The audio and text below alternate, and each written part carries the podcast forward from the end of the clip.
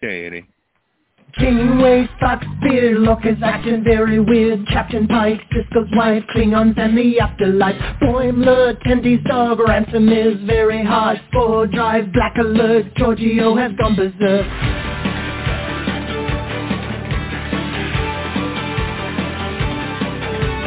Teacher Batleth, Edward is an idiot, Spock is dead, Worf is wed, Chekov's wearing red. Data's cat, Kempak's at, Q has had enough of that. Beam me up, make it so, everybody let's go. We talk about the series. You can join us live by picking up your phone now. We talk about the series. We're coming to you on your streaming services now. We talk about the series. Comic books and games, we go beyond the show now. We talk about the series. Come and join us as we sit and chat and we go on and on and on and on. Well, good evening, Trekkies and Trekkers around the globe. It is Thursday night. It is 7.30 p.m. That means we are live right now. That means you can let your fingers do the walking and call Trek Talking. We'd absolutely love to hear from you. Our phone number here is 646-668-2433. And if you're a fan of Star Trek fan films, you're definitely going to want to call because we're going to have Joshua Michael Irwin on. He's the writer, producer, and director of the Avalon Universe uh, fan film Star Trek line. So we've had him on the podcast before, and uh, he's going to be joining us a little bit later talk about his latest project. So definitely give us a call. We're going to have some fun. I'm your most excellent host, Uncle Jim, and with me as usual, we have my Treksperts, and we'll start out with Charles out in Las Vegas. How you doing tonight, Charles? Uh, I'm doing good. Our crazy weather here and trying to deal with the sporting events going on around the city. Just trying Yeah, to enjoy my little game. corner. On there, right? Uh, Uh, I believe it's uh, a rugby No. game, if I remember right. rugby, yeah. Nah, baseball season's over. Huh. Something to do Not with a until April. bowl that's that's really Yeah. big. What is it called? The Big Bowl? Something? I don't know. I thought it was a something Ferengi like that. game. Could yeah, could be. Giant Dabo? I don't know. oh. And uh, we also have with us from Portland my triple play, my trifecta, my hat trick, if you will. And we'll start off with Paul, the toy guy. How you doing, Paul? Hello there, buddy. How's it going? Doing well out here. Doing well. It's been a busy, busy, crazy week, and uh, this should be a fun conversation tonight. So looking forward to it, fellas. It's going to be fun. It always is. And we also have with us the donut guy himself, David, who's chomping down on an apple turnover as we speak. How you doing, David? Pretty sad. I'm down to one donut. Uh-oh. Just don't feed the tribbles after midnight or get them wet and you'll be fine. Okay. and also from Portland, we have our very own Eric with us tonight. How you doing tonight, Eric? I'm doing pretty good. You know, I was just trying to figure out how to fire a beam from the main deflector dish uh, without blowing every single relay out. Um, so, well, such is the life of an engineer. What can I say? Yeah, yeah. We're gonna we're gonna talk about that a little bit later on in the podcast, but that's not all. Not only are we gonna talk about Star Trek fan films, but as usual, we have our Star Trek birthdays, so you can find out who you share a birthday with. We also have our fan shout outs, and we have our Star Trek news section. You know, Jonathan Frakes has a new project that he's working on, but is it Star Trek related? We'll have to hang around to find out. And uh, Catherine Hicks dishes on Shatner. Man, that's that's a hard one to believe, huh? Who could dish on Shatner, right? really, come on. Who couldn't? Who could? And you know, who Who is couldn't? Star Trek's greatest hero? You might be surprised to find out all that and so much more on tonight's podcast. So as I said, our phone number is six four six six six eight two four three three and we would absolutely love to hear from you guys. Just uh, pick up the phone and give us a call. All right, guys. So every week we start off our show with fan shout-outs. You can be mentioned in a future fan shout-out by heading over to trektalking.com while you're there, there's a great blog. There's articles on Star Trek away missions, uh, all kinds of great stuff there. And all of our previous podcasts, you can listen to all of them, including our conversation with Elizabeth Dennehy, which was just fantastic. Or how about when we talked to Robin Curtis? You can find that one there as well. Up in the upper right-hand corner, there's a Facebook uh, emblem. You click on that, take you right to our Facebook page, and you'll see a post pinned to the top saying, yo, dude, where you listening from? All you got to do is tell us, leave some emojis, catch my attention.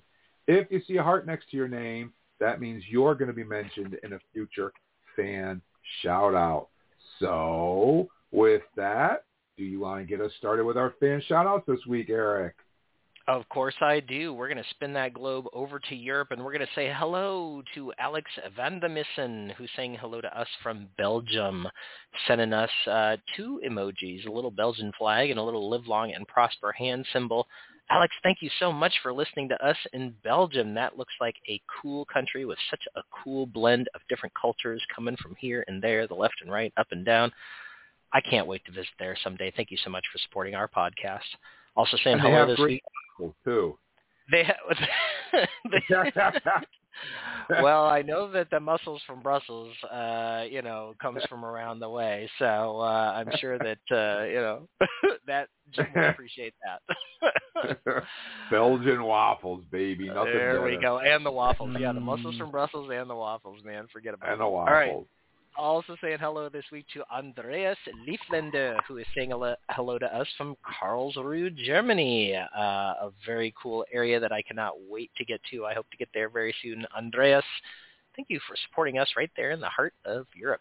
Also hello this week to Adam Lear, saying hello to us from Birmingham, England, just across the pond with a little live long and prosper hand there. Adam, we really do appreciate all our listeners in the UK. You are one of our biggest supporters. Every time we take the numbers, the UK is right up there uh, in that number one slot. So thank you, Adam, for being part of that awesome group of people. And finally, on my list this week, we have top fan Trudy Papadopoulos from Melbourne, Australia, down under, with a little Australian flag there. Top fan status means that Trudy doesn't just say hello every once in a while. She says hello all the time on the Facebook page, commenting, posting, uh, looking at Jim's memes, etc. so Tr- Trudy Papadopoulos, thank you so much for supporting us all the way on that other part of the globe. Uh, but you know that's awfully far from home, so I feel like I'm going to spin this globe back over to Charles, and we're probably going to bring it back stateside, right, brother? Yep, let's bring it back to the U.S. Let's welcome Bucky Joe from Texas. Welcome, Bucky. And not just Texas, but Texas. With three exclamation points. Yeah. Because everything's Well- bigger in Texas. Yeah. Welcome to John Welker from Central California, USA. Central, must okay, about the middle of California. Welcome Brian Goldman from Singer, Wisconsin. Uh, we need to go over him over to him to get some uh, cheese and some beer. And welcome to Nick Reynolds from Kirk's birthplace, Iowa. Are you checking out Kirk's uh, future uh, hangouts? David, who's on your list? Yeah, I would like to say a warm welcome to Alan in Delma from Chicago, Illinois area. Uh, thank you for supporting. And um, next on the list is a warm welcome to Diane Indridgy from Washington State. Thanks for supporting us. And I got a couple top fans here. Uh, the first top fan is David M. Medger from Indiana. Thank you so much for listening to us. And the next top fan is Donna Barham Adams from Central Florida. Thank you so much for listening. And Paul, I'm going to pass this over to you. Thanks, David. Well, first of all, I'd like to say a hearty hello to our good friend Robert Nielsen, who hails from Paisley, Scotland. Now, Paisley is a pretty big town in the lowlands there. It is essentially uh, west of Glasgow, right? So pretty fantastic place, uh, great climate, and uh, a lot of enthusiastic uh, uh, Jim catching emojis from Robert. Uh, many, many laughing faces and uh, some live long and prosper action there. So definitely great ad- to hear from you. It's a new adjective there, man. Jim catching. Jim catching. Jim catching. Jim catching. That's right. If you'd like to trap a wild Jim, you just simply have to put like an emoji out there or something like that. Or, or, or though lately Jim's been favoring the cheesecake. I mean, if you know what yes. I'm saying, it's been yeah. like replete and ubiquitous on the page. I'm like, I'm practically blinded five or six times during the day. I'm like, Jim, what's going on? I don't understand it. The the the the the puns, the uh, Kirk and uh, the Kirk, the Picard and Riker puns are Love transforming into some kind of Victoria's Secret catalog. I'm not quite sure I understand it, but uh, but you know, the one constant in the universe, friends, is change.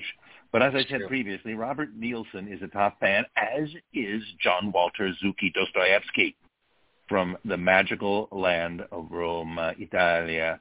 And that is a gorgeous spot. And that is basically the cradle of the universe as far as I'm concerned. I love Greece, but man, Rome, Italy, that's that's where my heart is. So it's a beautiful place. And John, uh, that's a heck of a name too. Uh, John Walter Zuki Dostoevsky. I mean, I, I got to find out what's going on with that. That's uh, that's a heck of a calling card, my friend. So I love that you are over there. I hope wherever you are on this uh, evening in Italy, you're enjoying uh, all things uh, that are part of the magical culinary life of uh, living in Italy. So here's to you. And not too far away, top fan Haris Selimovic is in Bosnia, another exciting and wonderful place that has got a great history to it. So Haris, it is wonderful to hear from you. That's three top fans in a row. And uh, next for me, it is our good friend Maria Khan. Uh, Maria Khan is from the city in Pakistan uh, that we know of as Lahore. Lahore is the capital and one of the largest cities in uh, the Pakistani province of Punjab. It's like the second largest city there after Karachi. It's got a population, friends, of like 13 million people. So picture wow. that, if you will. I mean, the, the last time I checked, the New York population was still under 20 million. It's about 19 and change, which mm. is still a lot. But imagine, if you will, uh, uh, a city that large. I mean, that's just amazing. Like times people are like, sometimes Americans are challenged to find Pakistan on a map, but that is a lot of human beings. And guess what? That's a lot of Star Trek fans as well. so, yep, and she's a con. and she's a con. Maria Khan. Yeah. Now, Maria, I'm not sure if that's a male or female pronunciation of Maria because it, it's M-A-R-R-I-A. So we must be careful if we lob our genders around. We don't want to make too many uh, uh, assumptions. Exactly. So, uh, you know, but Maria is uh, flying the flag proudly there from Lahore, and uh, it just makes me feel good to know that there are people all over the planet who are united watching Star Trek and enjoying it and checking out the reruns and perhaps collecting Star Trek merchandise. And I don't know, the world feels smaller to me and more united knowing that there's that glue that holds us together. So I think this is, I always love the fact that we're such an international uh, audience. I think it's really great stuff. Wouldn't you concur, Uncle Jim? I would concur, and I'm going to bring it right back home to Levittown, New York, uh, where we're going to say thank you to Michael O'Malley, who flashes us to live long and prosper. We also want to say thank you to James Anger, who happens to be listening in Stephen King's home state of Maine. We want to say thank you to Fred Nielsen, who's listening to us in New Jersey. And last but definitely not least, we want to say Qapla' and thank you to Greg Swab, who's listening to us in Buffalo, New York. If you guys would like to hear your name mentioned in a future fan shout out, as I said, just head over to our Facebook page and uh, tell us where you're from. We would love hear from you and have you mentioned on a future fan shout out. Now, while we are waiting for Josh to get here, he's going to be here shortly. We're going to kind of jump ahead a little bit and we're going to do a little bit of Star Trek news and we're going to start off with one of Eric's favorite, favorite segments. Take it away, Eric. Uh, it's my favorite news segment. My favorite news segment is Shatner Says What? Where we celebrate all of the crazy and cool things that William Shatner brings to the table in the press. William Shatner talks Star Trek's go boldly phrase and what he thinks it means. William Shatner has another project on the way, and while it's not explicitly tied to Star Trek, there is talk of, quote, boldly going, or rather going boldly as the longtime actor released a trailer for his upcoming documentary, William Shatner, You Can Call Me Bill, and waxed poetic, poetic on his thoughts on what the oft-repeated phrase in the franchise he's most known for meant to him. While his work as James T. Kirk may be one of the major highlights of his career, there's no shortage of memorable projects the actor has been part of. Outside of the possibility that he could be brought back to Star Trek via artificial intelligence, it would appear that this is the closest we get to seeing him back in the franchise. As far as William Shatner is concerned, he seems content to stay away from the franchise and pursue other endeavors. The actor even confessed last year that playing Captain Kirk wasn't the most meaningful role in his career. With a long career spanning several decades, there are a lot of interesting projects for this documentary to choose from. Like his iconic episodes from the classic version of The Twilight Zone, Shatner gives two wildly different performances in that, but both are equally iconic. William Shatner, You Can Call Me Bill, will be released in theaters on March 22nd in theaters. Everybody, that's pretty cool. He's going to actually have it out there. Uh, you know what? I might I might pay 12 bucks to go see that. I mean, uh he is a legend of Star Trek and uh you know, it'd be it's always kind of fun to hear him talk about stuff, especially if he's going to talk about this Twilight Zone episode, which I I don't know that I've heard him talk about before. I'm sure he has somewhere, but I just I'm not familiar with any spot he's talked about it before. Do, do we know if this movie is like a documentary or is it an actual movie? Well, it sounds like a documentary. It's a documentary. Yeah. Okay. Speaking of, I have the uh, I have the trailer of him uh, waxing poetically. Uh, Oh, of cool. course, we have to play this because it's Shatnerese. It's an interesting phrase. Go boldly. What is there to boldly go into? You're William Shatner. You can call me Bill.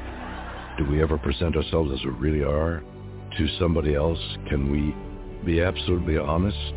As we get older, we ask ourselves questions.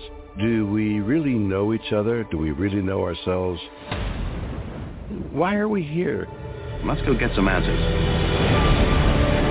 Risk. Risk is our business. Everything's risky, but there's something beautiful about that.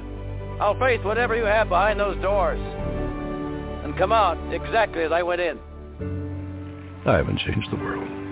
But what is a legacy are the good deeds.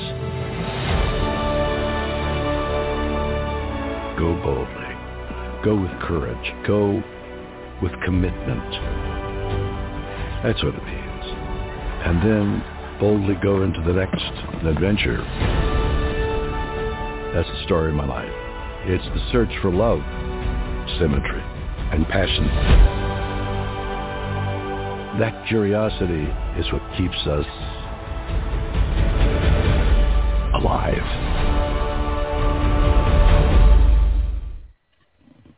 Right on. I thought it was search for Spock. I don't know. I, Well, so I mean, what I do like is that you know, I mean, clearly this guy, what is he? He's like 91 years old, I think, right now. Um, Wow. So you know, we're we're this is a person who has lived a long and storied life, and certainly there is wisdom to be shared for him. Um, he's been the fortunately we've heard a lot from him over the years already, so I'm really interested to see, you know, what this documentary brings to the table that that we sort of haven't heard from um, from Bill before. So, uh, you can call me Bill is coming out in uh, March, March 22nd, and from now on, I kind of feel like I have to call him Bill Shatner. I've always called him William, but uh, you, it's literally titled "You Can Call Me Bill." So, uh, thanks, Bill. Well, Yeah, I you tell can, you what. You can have, you can admit that he actually had a really good documentary voice. Of course, he does Yeah. because his timing Very is impeccable. Iconic. He, when I think of William Shatner, I immediately think of like T.J. Hooker, you know, TekWar. Uh, you know, I never really Star Trek doesn't really come to mind when I hear William Shatner. It's the plethora of other characters that he's played in his career are right at the top of my list. That's just me, though. You know, I don't know about you guys, but Yeah. Well, that's a. I mean, no, there's no question that's a classic Twilight Zone episode. So, like I said, I'd I'd be happy to hear him chat about that a little bit. Oh yeah, I mean, I you think know, of it- and uh, What is it? Kingdom of the Spiders. Yes, I think of Kingdom of the Spiders when I hear William Shatner. What are you gonna say, Paulie?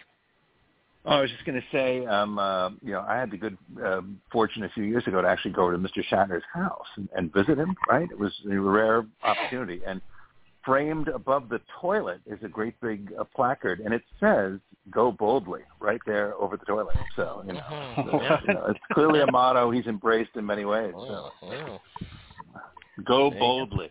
Is that a joke? Or is it supposed to go? David's all like, Now, David, "How did you've get known into me long enough Shatner's to house?" know I am always serious. Aren't I? Always, aren't I always serious? Always. Isn't that my 100%. brand on the show? Hundred percent. The Well, picture of sobriety. Of, uh, being serious, Paul, we have Yes. some serious news that came out of the Saturn Awards. Would you like to continue on with with our Oh. news while we I would love to be able to do. I love the reverse order of our segments here tonight. It's actually quite refreshing. I think it's lovely to start with the news. I think we may set a precedent here, but it was really great news, and there were some just amazing photographs from this event. But this is really exciting because uh, a, a big event within the science fiction uh, media community is the Saturn Awards each year, and Star Trek Picard won four Saturn Awards, and Strange New Worlds won one. And we got to see a lot of these folks commingling together at various parties and uh, uh, celebrations that uh, are adjacent to the Saturn Awards. So pretty great. Um, Picard started off with seven nominations total in five categories and came away with four wins, including Best Science Fiction Television Series, which is amazing. Uh, Sir Patrick uh, Stewart won Best Actor in a television series for his work in Picard. That's quite a notor- notable achievement there. Um, he beat out uh, Strange New World star uh, Anson Mount, along with uh, Tyler Hoechlin from Superman and Lois, uh, Sam Heughan for Outlander, Diego Luna from Andor, Pedro Pascal for The Last of Us, and Harold Perrineau from uh, From. Uh, the Picard wins just kept on coming, with Jonathan Frakes winning for Best Supporting Actor in a Television Series. He beat out other Picard cast members Ed Speleers and Todd Stashwick, as well as uh, Ethan Peck over there at Strange New World. So a lot of across the bar, across the bar kind of uh, camaraderie there from the two uh, franchise series. Also for the award were Harvey Guillén, uh, What We Do in the Shadows, a fantastic show. If you've not checked that out yet, it is hilarious. Love it. be. Uh, Ernie Hudson for Quantum Leap, and Matt Smith for the excellent House of the Dragon. Uh, really terrific uh, show as well. Finally, for Picard was the great Jeri Ryan, who won Best Supporting Actress in a Television Series, beating out Strange New Worlds actresses Jess Bush and Celia Rose Gooding, as well as Genevieve O'Reilly for Andor, Katee Sackhoff for The Mandalorian, Sophie Skelton for Outlander, and Rebecca Wisocky for Ghosts. Um, it's also important to know that uh, Paul Wesley won the Sol Saturn Award for Strange New Worlds. And who is Paul Wesley again, folks? Why, he picked up his statue for Best Guest Star in a Television Series for his work as James T. William Kirk. Shatner. About- He plays. Uh, William well, there you go, right? I think just it's love just that- a lot of Yeah, a lot James of people Kirk weren't is a so guest high on star. uh, So cool. Well, you know, I mean, it's it's the actor, right? It's Paul Yeah, yeah. Wesley, who initially folks were like not so so sure about, you know, taking over the mantle. I mean, it's a thankless job having to follow, you know, an, a role as iconic as Kirk, right? I mean, it really is. And uh, but he's he's gradually putting his own stamp on there, and uh, so you got to feel pretty good if you're a relative newcomer like Paul Wesley, right? And you beat out frickin' seasoned veteran and Hollywood royalty Amanda Plummer, right? Beat her out for her Picard performance, which was way more screen time, as well as Gael Garcia Bernal for uh, the Marvel show Werewolf by Night over on Disney Plus. Giancarlo Esposito for The Mandalorian. Boy, if you beat out Giancarlo Esposito, what the I hell know. is that? That is not an easy thing to do. I mean, come on, that guy's just like you know ridiculous. He's so talented. It's just nuts. Um, also beating out Nick Offerman from The Last of Us, and that was an awards darling. Everybody loves that performance. If you've not seen it yet, I feel sorry for you. It's amazing. Andy Serkis for his great work in Andor, and Catherine Zeta-Jones for her work on Wednesday. So, wow, Paul Wesley, you kind of like uh, came in as the dark horse, and you walked away from it uh, to the envy of quite a roster of fellow Hollywood luminaries. So that's really something. Uh, bodes well for your future in the role. It sounds like uh, folks uh, are uh, embracing you and uh, getting over the initial shock of a different interpretation of Kirk. You might be able to get a lot of mileage out of that there. So let's see what happens with Kirk in this upcoming new season. The cast of Star Trek The Next Generation were presented with a special Lifetime Achievement Award at the Saturn Awards as well. It's presented to the Next Gen cast by producer and Marvel Studios President Kevin Feige, the award went to Sir Patrick Stewart, Brent Spiner, Marina Sirtis, Gates McFadden, Michael Dorn, and Wil Wheaton, who were all at the event, as well as LeVar Burton and Jonathan Frakes, who had scheduling conflicts and were not able to attend, but I'm sure they were there in spirit. So uh, go check out um, some of the uh, photos from that event. A lot of them are on the uh, Trek Talk webpage but just check out uh, Star Trek Saturn Awards, and it's really fun to see everyone together. And what's really great about it is uh, these are clearly people who are, remain super fond of each other. Uh, like years later, they're hanging out like best friends from college, right? You're just the. You, it's really hard to fake that level of affection. It seems like these folks really still really enjoy hanging out and celebrating their continued success. So really, really cool. And well deserved too. I, I yeah, absolutely. That was an incredible season think, and uh, I think not that, easy to pull uh, off. No, it was very, very well deserved. And uh, David Well- got a story about Jonathan Frakes as well. Yep, yep, yep, yep, yep. And let's see here. So, Jonathan Frakes is to direct Crypto Pioneer Jeff Garzik's TV adaptation of Deathland novel series. Star Trek icon Jonathan Frakes is to direct a 10-part series based on novel and audiobook Deathland. The series comes from crypto pioneer Jeff Garzik, launched last year, and is set to begin shooting in Sofia, Bulgaria this spring, so 2024. Garzik described it as Mad Max, Fury Road meets Yellow Jackets in an epic post-apocalyptic sci-fi adventure. Mark A. Altman as the showrunner and executive producer, Thomas P. Vitale, uh, Vitale uh, and Garzik are also executive producers. Christine Sheaks is handling global casting efforts. One of the things that I find so compelling about Deathland is that it's a series about hope and the chance to build a better world. I'm excited about the opportunity to bring this show combining future levels action and compelling character drama to the world. Deathland begins life as a series of novels from James Axler's first published in 1986 as a point project between Axler and Jack uh, Adrian. Uh, there are set. Excuse me. They are set in a post-apocalyptic world a hundred years after a nuclear exchange between U.S. and the Soviet Union, in which a mutated Krayt civilian a civilization is beginning to reemerge.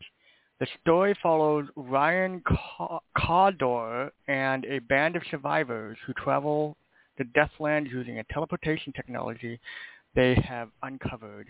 Hint, hint, that from Star Trek, probably. The company is also planning to shoot Pac futuristic terrestrial-based sci-fi series titled Look, uh, Looking Glass, uh, which is based on an idea from Garzik, a graphic novels launched last year via Next Ciphers Words Plus Art Comic Books imprint. Hmm. That's kind Has of an anybody interesting read- take. Anybody read these books? No.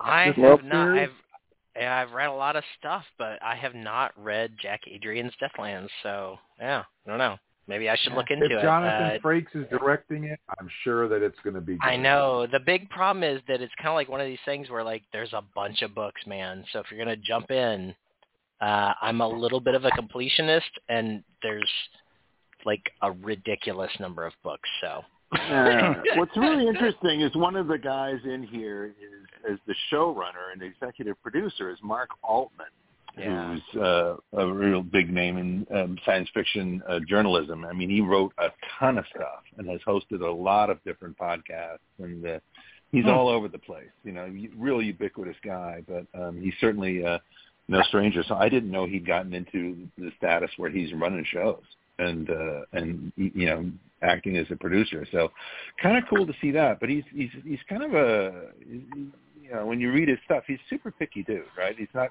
shy at criticizing stuff. So kind of bodes well to my way of thinking. It's like if he's involved in producing a show, he's probably going to try really hard to pick content that he really likes and that he thinks is smart and that he's probably going to try to make it uh, good quality because he's certainly not shy about criticizing other stuff. Mhm. So Uh, could be Uh, could be worth keeping an eye on. Yeah, I was looking on taking a quick jump on Amazon. What Eric said there were a few books. Few is an understatement. yeah. Uh, when I look at one, oh, the recent one released, it's book 125, yeah. Wow. and it's 126 of 126. Yeah. How Wow. many pages are in there? Are they really thick or are they like thin? It doesn't matter if they're 100 pages each. That's still a lot of pages. True. but the bigger the book Yeah. with that many books, the longer it's going to take no. to read. yeah, no, totally. Wow. That's well. We'll have to wait and see. I guess maybe we can review it on the podcast since Jonathan Frakes is directing. Who knows? Interesting. Uh, it didn't mention anybody who was going to be taking the uh, streaming portion of this. It didn't mention like if it's going to be uh, HBO or Paramount Plus. Yeah. May not have Yeah. Twitter yet. Yeah, what, did they associate a studio here with it? I don't, I don't remember reading that, but Yeah. No. If we can figure out what Not yet. studio it was, we could probably figure out the streaming service. Yeah. but it's probably Wow, not even in production yet. So Yeah. right. Well, Charles, you you want to uh, continue on with our next story while we wait for Josh to get here? All right. Catherine Hicks stood up to William Shatner's showboating on Star Trek IV, The Voyage Home.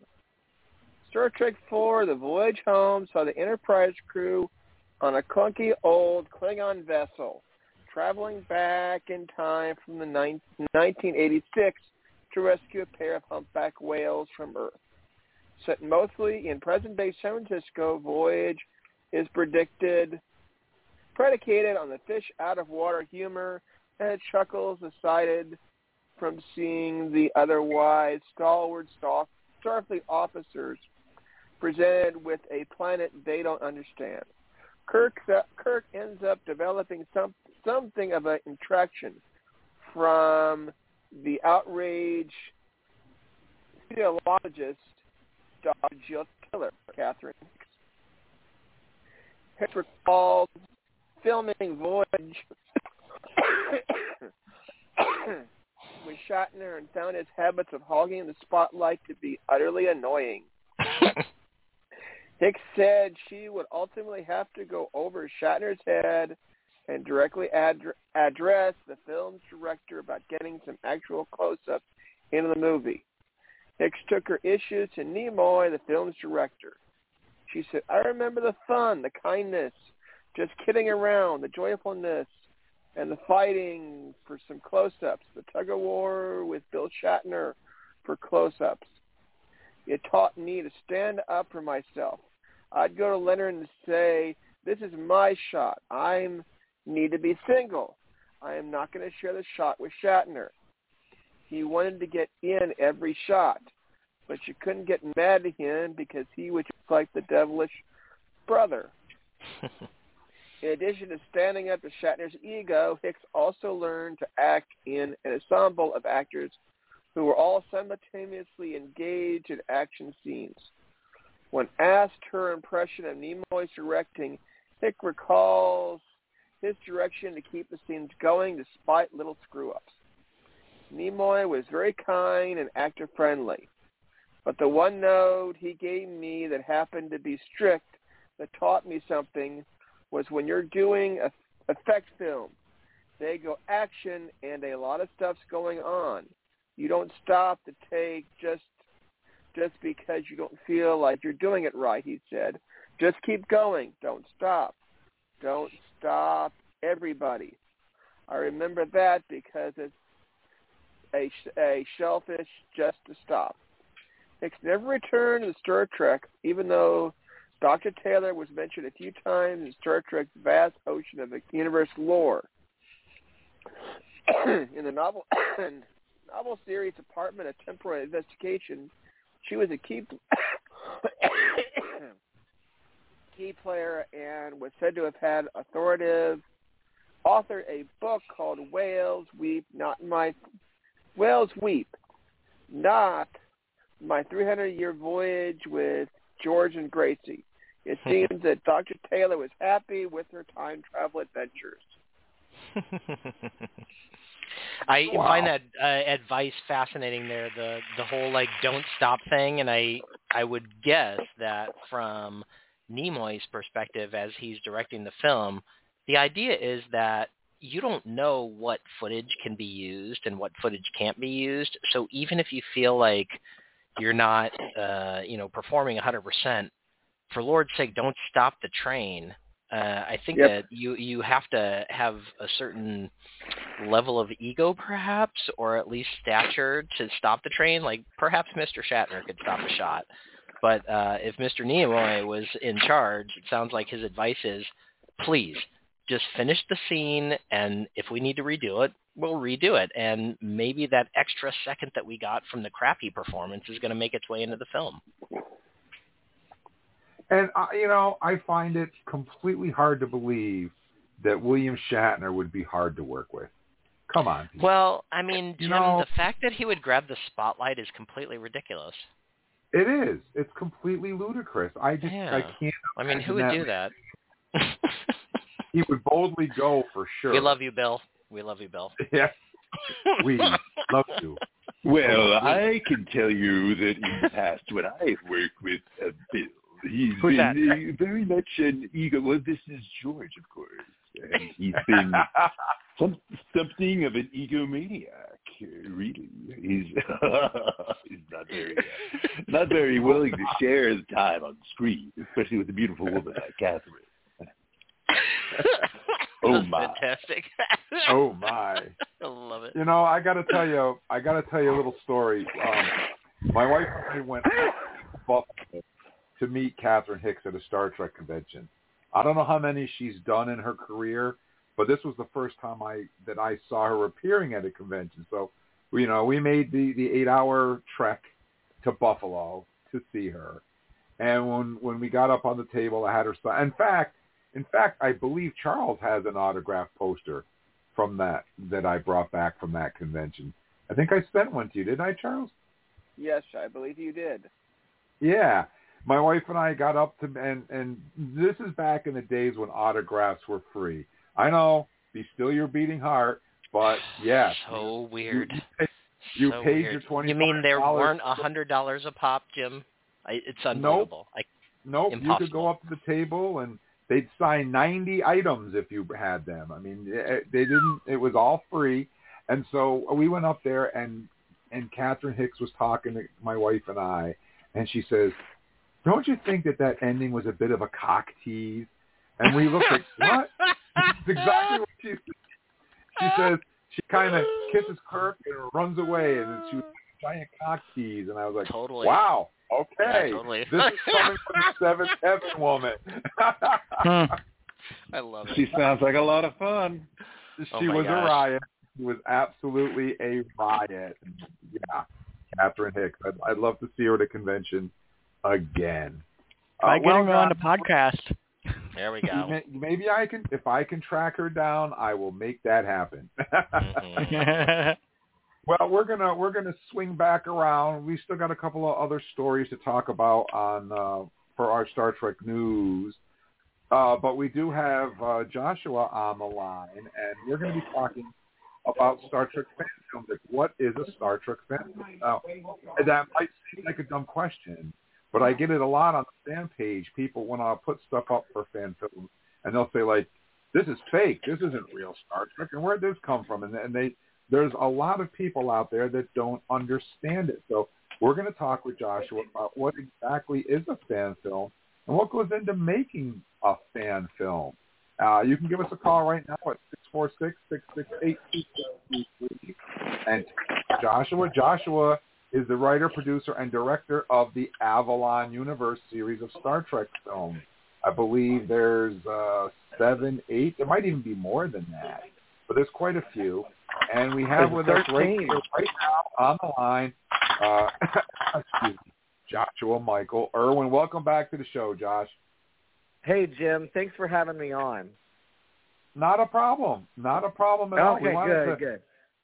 I, I wanted to, to ask you first, you know, what exactly is a Star Trek film, and why why fan make film. a Star Trek fan film in the first place?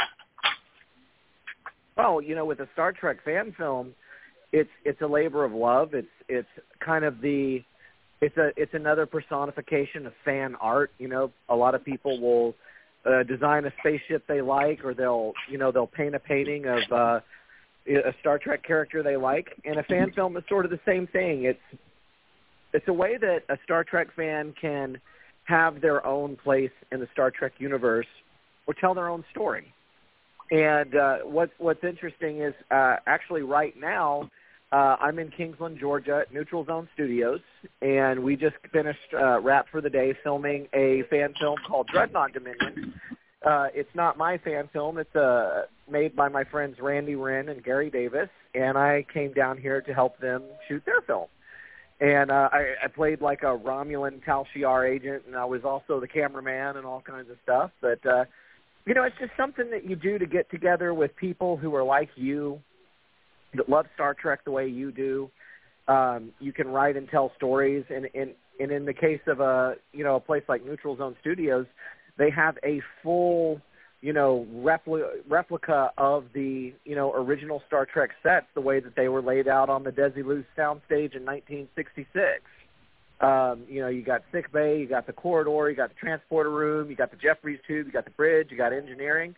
And you know you you can go spend all day on a starship telling your own story then you get into editing and you can put in all the sound effects and stuff and that's a really fun experience to do. It's just it's just your way of of having that slice of star trek for yourself and your friends.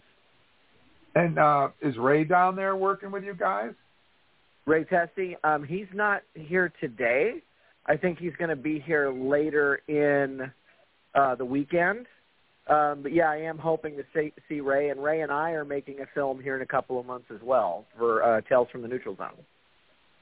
Now, how many how many Avalon Universe films are there so far? Well, that's a that's that's a fun funny story because originally I, I had only intended to make four of them, and uh, making four films became telling four overall stories and we've we've ended up over the past five and a half years releasing some some somewhere in the area of 13 different fan films, um, which is a lot, and and would shock me if you told me that five years ago. But we're still telling the you know the four stories that we set out to tell, which is you know Ghost Ship, Demons, Crisis on Infinite Excaliburs, and then the the final chapter will be called the Once and Future Captain and we've we've made some smaller films that have kind of satellited off the big stories, but we're still part of it.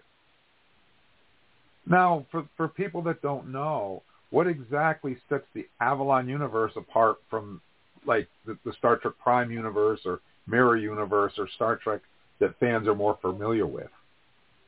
Yeah, so the so the the Avalon universe is if you ever watch the TNG episode Parallels, you know where Worf is he's shifting into all these different quantum dimensions, you know, and there'd be all these little subtle differences every time he would he would go into a new one when he'd shift into a new universe. The Avalon universe is kind of like that. It's it, it's it's its own unique quantum universe that is it's not the prime timeline, it's not the Kelvin, it's maybe somewhere in between. And uh, you know, we actually came up with an explanation for why it split off into its own thing. You know, if you watch the 2009 Star Trek film, you've got the event where Nero goes back in time, and that's what splits off the Kelvin universe. For us, we had these aliens that live outside of space-time, somewhat similar to the aliens on Deep Space Nine, but they live in a these aliens live in a different uh, plane of existence, and they entered the physical universe, and and by one of them accidentally entering the physical universe, it split the Avalon universe off into its own its own thing. And one of the things that I really like about the Avalon universe is that you guys encompass everything that's in Star Trek. Everything from yeah. Discovery to the Kelvin timeline to the Prime timeline. Um, it's all part of Star Trek. And if you watch it, when you're watching these fan films, you will see things from all these different Star Treks blended together into the Avalon universe, which I really like. Yes, sir. Uh, yeah, you know, it's a, it's a thing where um, I didn't want to just do TOS. I wanted to do something very different, and and like you mentioned, part of the creative motivation of Avalon Universe has always been all Star Trek and one Star Trek, or that every every version of Star Trek is somehow represented in in some form or fashion in Avalon Universe. Um, we're even talking about eventually having some like representation of Star Trek Picard um, and some other things like that in there uh, in in various different places. But you know, you you you see like you know, for example, costuming. You know, you'll see a character wearing a Star Trek Beyond tunic with a with a Discovery metal delta, and we actually redesigned those to where they're they have a little circular circular backing, kind of like a Next Generation badge, but we gave it a white background instead, like Star Trek the Motion Picture. So it's like you you find all these different ways to sort of merge different uh, uh, creative aspects of Star Trek. Lots of Easter eggs, lots of references to a star system, uh, a character, whatever that that make it uh, you know just just a, it's it, it's a it's you know if if you were going to see this in you know real Star Trek made by Paramount, you might call this fan service well, we're fans, so we're giving ourselves fan service. We're just, you know, doing the the neat things that uh, we've always wanted to do. One thing that I did today is I always thought that scene in Star Trek: The Motion Picture was funny, where uh, there's a guy in an airlock and Spock nerve pinches him, and he's he's he's dude's got a mustache and he's like making this funny face while he's getting nerve pinched. We did an homage to that today. So it's like uh, in in our one of our latest uh, releases, uh, Crisis on Infinite Excaliburs, we did a we did a Asian crew member, you know, a, a, a guy in a mini skirt, you know, like the the TNG episode where where no one has gone before, and we we The homaged skant. that scene, the skant, skant. exactly. So You know, um, and I you know, it's just I liked your starships. You had a um, you had a dreadnought that was a the Foley class after Captain right. Foley yards.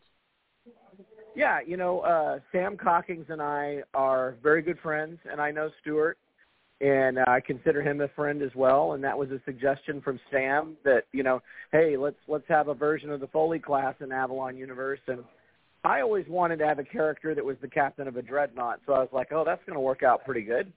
So I I made that my ship, my character ship. Yeah, and, uh, and and Samuel does an outstanding job on the effects, by the way. Oh, thank you. Yeah, Sam is, you know, he he and I are so much alike in that we're just obsessed.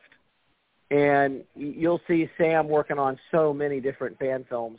I mean, he's working on uh Dreadnought Dominion, he's working on a little bit on Tales from the Neutral Zone, he's doing Avalon Universe, he's doing uh Trek shorts, he's I mean, you you just see him like everywhere.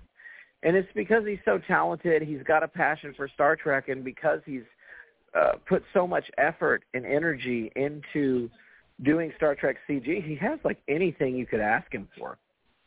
You know, one day I just Yeah. messaged him and I said, "Do you have Romulus?" And he goes, "Yeah. I ha- not only do I have Romulus, I have the exact CG model of Romulus used in uh, Star Trek Nemesis. Here it is." You know, He's very and it's yeah, he's he's great. And uh, I think I'm gonna before I hog up all your time, I'm gonna turn the mic over to Eric. Okay. Hey Joshua, uh, thanks for coming on the show again. Great to chat with you some more. Um, I'm always excited to talk about Avalon Universe stuff, and uh, Knights of the Void was, you know, another installment. Uh, you were just talking about kind of your four main stories, and I was uh, particularly excited about uh, Demon and, and Ghost Ship, which were both really, really good. Crisis on Mhm. Infinite Excaliburs, we never got a chance to talk about that at all either. So um, I just, uh, you know, wanted to give you a chance to just talk about that project a little bit. What was it like to to make that particular project, and um, you know, tell I don't know, just some of your favorite moments, Right. I guess, from making that. you know, this was a this here was a process that I've never done before and will probably never do again, with regards to Knights of the Void and Crisis on Infinite Excaliburs, and then our final film, which is going to be called The Once and Future Captain. Um, you know, one of our one of our actors, Tori Archer, she's been with us from the beginning, and you know, when when we first started shooting with her, she was like 19 years old. She was just a, a young adult starting the adventure. Now she's a mom. She's a Mhm. business owner. She's, you know, a wife and and that was one of the reasons that we always kind of gave Avalon Universe sort of an end. We just said this is not going to go on for forever. We're going to have an end to this story because you can't take up people's lives for forever, you know, Yeah. and, and, and eventually people are going to need to move on. And and she was kind of the first person that we were looking at going, you know, she can't she's not really going to be able to do this much longer. And I had a talk with her and I said, you know, what if we just shot you out for the whole thing? Like Mhm. what what if we brought you in for a few days and just shot every scene you have left for every film? And she really liked that idea. And then I I thought, why don't I just do that period? Why don't I Oh. just finish it? Why don't I just shoot all of it? Why don't I just start shooting and just not stop until I finish Avalon Universe completely? Okay. And and so um, that's what we did. We started in late 20, 2022 and ended, you know, about six months later, where we shot everything. And we were having these crazy shooting weekends where on a Friday after a Friday afternoon or evening we'd be shooting Knights of the Void. On a Saturday we'd be shooting Crisis on Infinite Excaliburs, and then on a Ah. Sunday we'd be shooting scenes from Once and Future Captain. And it would keep going like that. So we were making three films at the same time. Um, and and how we would kind of go about that is is we go okay. This is the weekend we have Tori Archer, so we're going to shoot all of her scenes for these three movies. Uh, Friday, Saturday, Sunday this is the weekend that we have Warren Hawk, so we're going to shoot all of his scenes Friday, Saturday, Mhm. Sunday, and and so like uh, we would divide it out. Like Saturday would be a Crisis on Infinite Excalibur's day, Sunday would be Once and Future Captain Day. So and we we we took it took about six months and we shot all three of these films. It's the craziest thing I've ever done. I don't know if it was really a good idea, but it's worked out so far. That's cool. I had no idea they were all shot at the same time. That's that, Yeah. that must have been chaos. Um, you know, it, it wasn't. Um, it could have been. Uh, and I just, I was really, um, I was really, really um, tied up in pre-production. You know what I mean? Like I, I, I spent a lot of time mapping out the shoots and what was going to be shot when and where and what the schedule would be for each day, and we made it work. Um, now with with Crisis, you know, you have a situation where Alexandra Rexford is playing seven different versions of the same character because we're seeing all these different universes. And she wanted to do like different hairdos. She wanted to do different makeup. She wanted to give each version a different personality. Well, she was doing her own makeup. It was like we would have to meticulously schedule. Okay, she's going to do Mirror Universe in this shot. Then, then we're going to do Prime Universe. Then we're going to do Avalon Universe. Then we're going to do Babylon Five. Then we're going to do Stargate. And Mhm. and and she would have to change her makeup. We can't just have her going out there changing her makeup constantly. There has to be method to the madness. So we would have to lay out how these shots would go and go, okay, we're going to take close-ups of this character, then we're going to do this wide shot, then we're going to do close-ups of this version of the character. It was crazy, and and I I have to confess, when we were filming it, I didn't know if it was going to work or not. like I didn't know. I was guessing because I've never done anything like that before. You know, you have three, four different person versions of the same person on screen at once. I didn't know if it's going to work. And uh thankfully, I, I think it did. Fingers crossed. People people don't look at it and go, "Well, it's really weird." But um I was. It was just like I was doing all these crazy things that I never thought I would do, and it's probably not the best way to make a film, but you know, we made it work, and everybody had a blast. Um, all the actors had a great time, and that's really the most important part of it. Is that you know you have fun with people that you want to spend your time with. I mean that I would. I've always said that I'd rather make kind of a crappy movie and have fun making it than make a great movie and, and have a terrible time making it. And I've done, I think, both. Um, so, you know, uh, it was it was a it was a crazy experience. I'm I'm glad that it worked out as well as it has so far. You know, Knights of the Void seems really well received. It has almost eighty thousand views on YouTube, and uh, Crisis has been out for about a month, and it has almost fifty five. So I think I think people by and large like these films.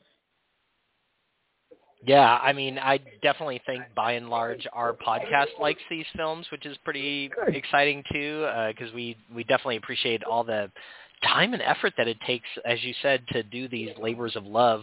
Where do you yeah, sure. where do you find your your actors? Like I imagine some of them are maybe friends of yours or something, and of course one of them uh, you know has an adjacent kind of connection to our podcast. Leslie Sawyer, Lieutenant Sarah Jones. We Jim calls his uh, meat and potatoes. Mhm.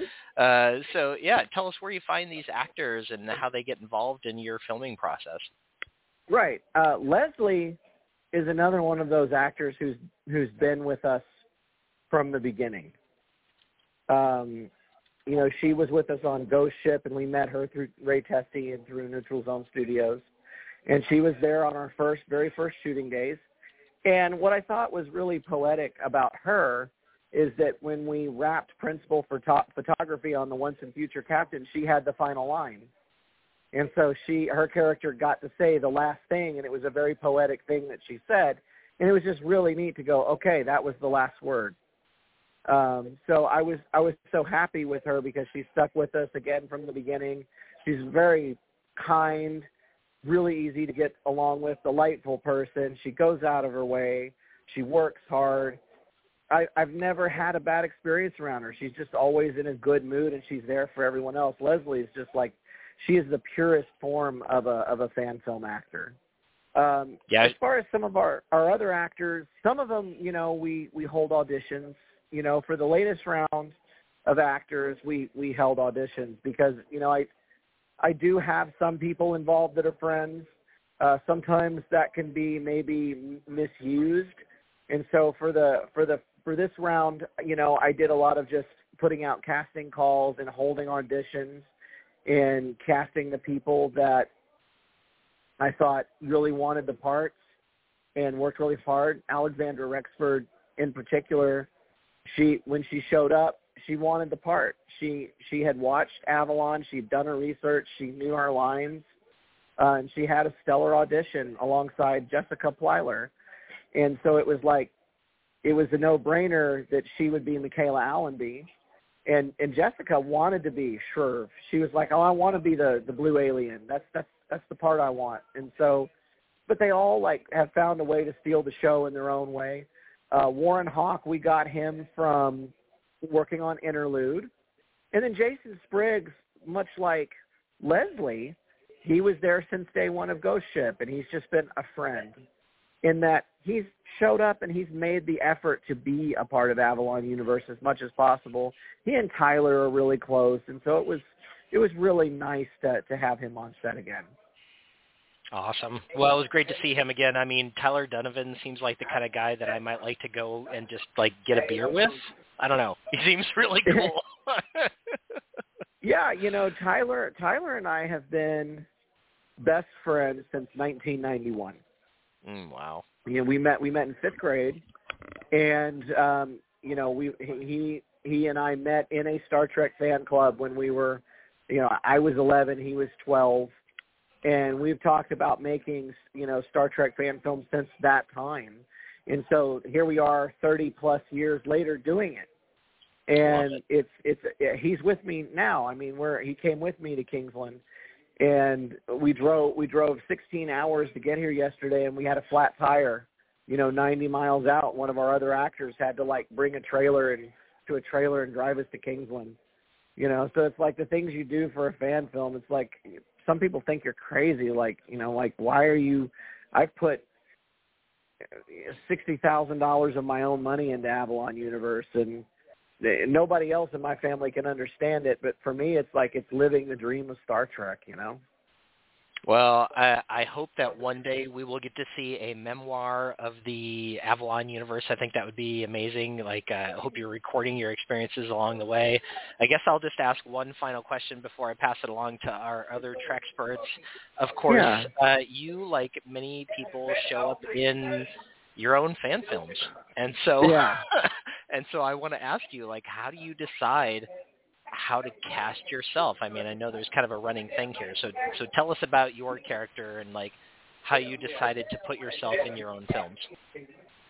Well, I think that if you're going to cast yourself in your own film, you have to be realistic. You know, like it, it, there there's there are so many people that want to cast themselves as the hero character, and I knew that I wasn't the hero character. Um, I knew that that was better suited to someone like Tyler or Alex or you know other actors to play the hero characters. For me, it was like I'm a little older.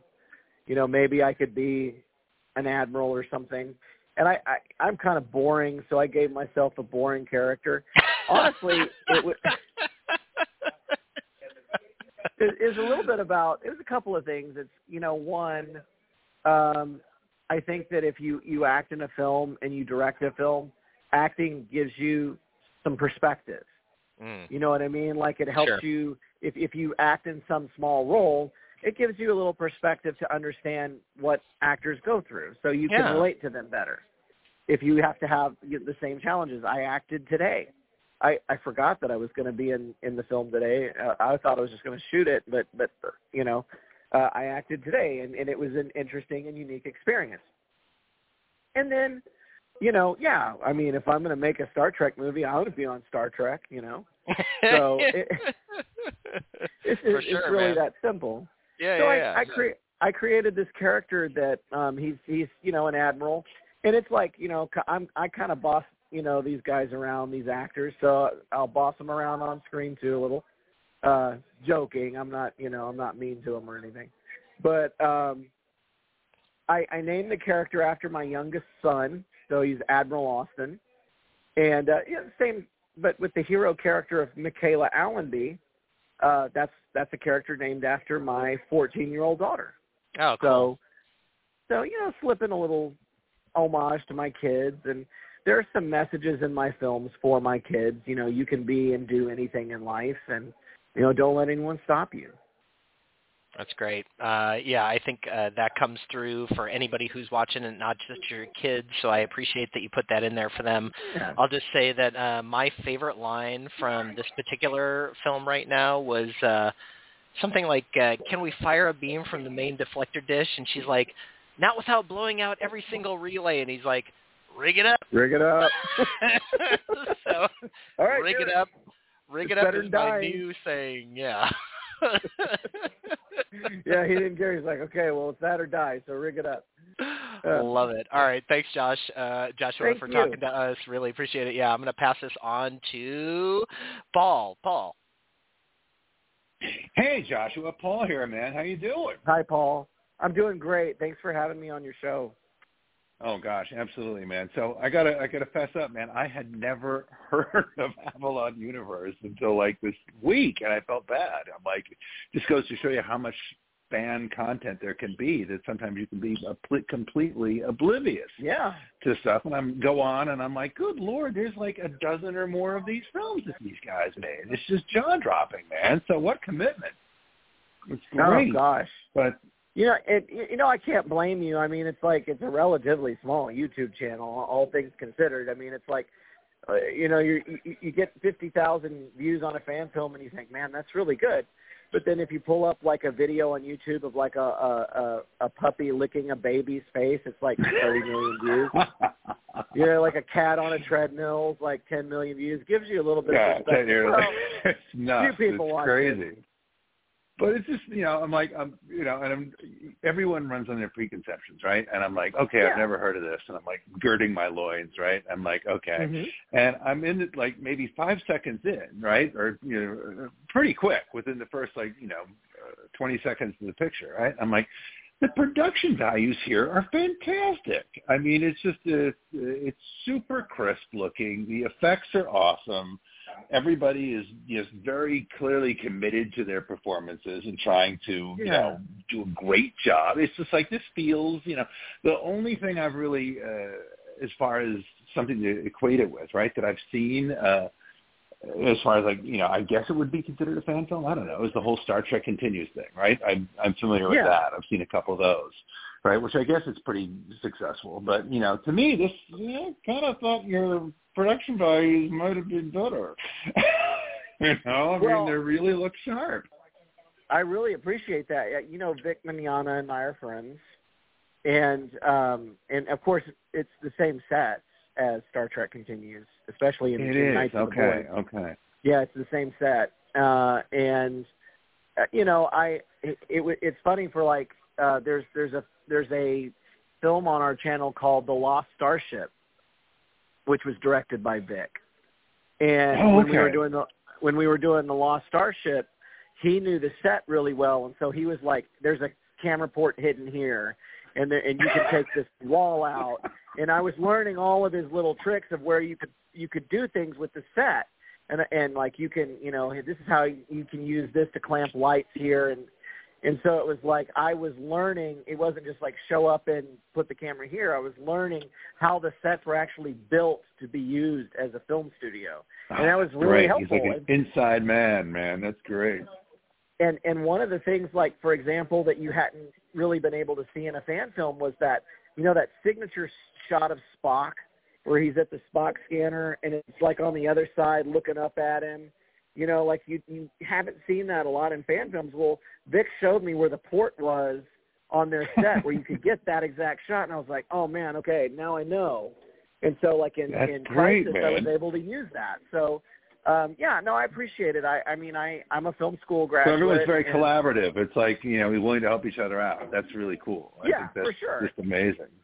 But You know, um, you're, you're uh, you got a ton of like digital graphics right? With like the various view screens and things like, yeah. when you're seeing like the the the warbird and and everything it's just like they're just really detailed and uh, and and just look really sharp. I mean well and, yeah I appreciate that. and they're not and and the and there's just a ton of them. I mean i know how difficult like effect stuff is to pull off and and digital things like that and it's just jam packed with stuff. It's not like one or two throwaway shots. I mean there's a ton. And you're willing to have the warp core explode Oh, yeah. it's like I all think- this big stuff. Very ambitious, man. Very, very ambitious and really well executed. I think that almost every shot in that movie, like both both if you look at Crisis and Knights, something like 70 percent of the shots in those films are all somehow like a like a VFX composite. So, Wow. like for example, you know, uh, like the engineering scenes in, in Knights of the Void, there's there was no engineering set with that because that actress could not travel with us to Georgia. So because she's a mom and she's got kids and she can't leave for that long. And she got she got young kids, very young kids. And so what we did was we shot her on a green screen and created the uh, engineering set kind of a, in a digital way, created those screens, and, and I did those LCARS, all of those LCARS and animations. I did those, and they took This is the the Jamie Um, character. Is that the one? yes, correct. Yeah, yeah. Okay, Um, got it. Yeah, yeah. So she wasn't really in that set. No, that that was No not a set. That didn't exist. That was just a green screen. God, that's great. I had no clue. I mean, it was it, totally. I just uh, I never would have guessed. I mean, really looks Yeah, really it- really sharp. And it wasn't even like something that we created in like you know it wasn't made in like blender or uh, you know, Lightwave or something that's like a 3D composing program. It was literally just like I took the LCARS and put them at an angle to make them look like they're on a screen and did some effects to make them glow and blurred them a little bit and then uh we worked in some some different layers of like background actors where we would shoot background actors walking back and forth or people looking away and we we put some lighting effects on them to make make it look like a screen flicker layer in some smoke and then if you notice the the the camera work looks handheld it wasn't it was all on a tripod all of the wow. handheld motion was was post yeah, I mean it's just it's really seamless. Like at one point, I think it's like the scene where the captain first goes in to like auxiliary control. I think it's auxiliary control. I, I might be, yeah. but there's like it looks like like sparks are are flying off of the console. Yeah. There. I mean, I'm guessing those are digital, right? I mean, they yeah, must be. Yeah, absolutely. But but and, they look and, great. I mean, they look fantastic. It looks like you know very uh, authentic, and you just go really all in with the old school original sound effects, man. I'm just I oh man, love it's, those. Is it, you know those are two of my favorite aspects of it. I mean, yeah, you know it, it's like the story is the most important part of making a film. If you're you know you, you're telling us you're telling a story, but for me it's like when I started first started making fan films, it was like oh, I get to learn how to do a transporter beam I learned how to, I get to learn how to do a phaser beam now. And and I just went down that rabbit hole so far of like, okay, now we can do sparks, we can do explosions, we can do floating holograms, you know, and and there are places online where you could go and download Star Trek sound effects and there's an amazing library of of them available. And it's like doing doing the sound design in particular is like I think my favorite part of it, where it's like, okay, I'm going to use this sound effect, and then, you know, layering it and, you know, making it kind of three dimensional. Some sounds coming from this direction or that, and mixing it, and you know, I could, I, I have to make myself stop. You know, I, I get to a point with these, with these films where I'm never done with them. I just say, okay, I'm going to stop working on this, or I'm never going to finish it. And my yeah. wife has to be yeah. like put put the paintbrush down and quit working on it. uh, it's like yeah. Well, what are they? What's the old saying, right? Like with paintings, right? Uh, they're never finished. They're just abandoned. Only point, abandoned, right? yeah. So and, it's and the a, same and thing, but it's a, just the the same thing. It's just, but the sound effects in it is what I really want to compliment is you don't overdo it, right? It's it's like the volume's yeah. really like in, in tune. It's just it's a natural part of creating the environment and the mood, but it's not screaming at you, right? It's just really deftly integrated. And uh, I got to ask, is you know, you said that uh, you're wrapping things up after this last uh-huh. episode, right? Not doing any more of these. I am really curious to hear what you are up to beyond this because you got a lot of talent, man. I'm guessing you must have a lot of aspirations in the business, or maybe you're working in the business. I don't even know, but it's just it seems to me like fan films have got to be like a launch pad to Yeah. big stuff for you, right? I mean, it's got to be. You got a lot, you way, way too much talent to be, you know, to, Well, to me not getting paid paid well. so what's I- up? What are you I after? think I'm, uh, you know, I I am working on some some real movie stuff. You know, um, I've got a, a film that I made. I worked on for a friend of mine, uh, Eric Parkinson. That's called Wildfire: The Legend of the Cherokee Ghost Horse, uh, and that's coming out in some theaters. It's getting a limited theater release, which is n- nice. Nice. And I and I shot that film, and then uh, we're working on a, another one now called uh, The Last Days of Belle Starr, which is a, another. It's like a western um and so it's it's it's fun that like you're you know the hobby is in the future but then when i go make money to work on a, a movie it's it's the past you know it's it, it's a different period piece um and i enjoy that a lot um by day i just make you know local tv commercials for uh construction companies and car dealerships and restaurants and all that kind of stuff uh really kind of a boring kind of thing but it's a creative challenge and i appreciate that um, for me, it's Well, just uh, you know I would just am say, brother, just stick with it. film. Don't quit. Yeah, don't Oh, quit. I mean, not. I, I I think you got a big. I think you got a career coming. I mean that. uh I think you I'll probably yeah. just die instead of retire, and I'll be like Clint, Clint Eastwood. Hopefully, may not be as successful Yeah. as him, Yeah. but I'll be like ninety-five but it really years comes old. across it really comes across when people are enjoying what they're doing. I mean, it's so intangible; Oh, yeah. it's hard to to uh, to to measure it. But it's like you can tell that this is something that everybody cared about, that they put extra you know TLC into it. Uh, there's great rapport with folks. It, it feels very much a labor of love, and uh, and just the quality is just super high. So I, I just think it was great, and uh, I'm excited to uh, to check out more of these now that I've stumbled across it. I'm like, oh, there's more. All right, so really just I don't want to take up more time because we got a whole panel, man. But I just loved it, and it's super. Uh, it's just great. I'm a big, you know, uh, original series guy, right? So for me to Yeah. see this and the references it makes, it was just a, a super, super treat. So uh, just want to wish you the absolute best, man, and Well, keep you. cracking. and and what I'll say is, you know, it's it's really nice that that you know things like the sound design and the and the VFX resonated with you, and I appreciate that and the kind words uh, about my efforts. But really, it's it's it's such a team effort because nobody can make a film in a vacuum. And yeah, there were so many wonderful people that put a lot of work into all of these.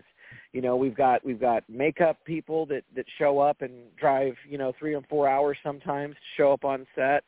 We've got really dedicated actors, you know, the the actress that played Jamie, you know, she really didn't have time in her life to do this and and yet she was still there. And what was fun was uh you know, on day 2 she came back from from lunch and she said, "You know, I thought I didn't have time to do this because you know, my kids and my life now, but it's like now that I'm here, I needed this.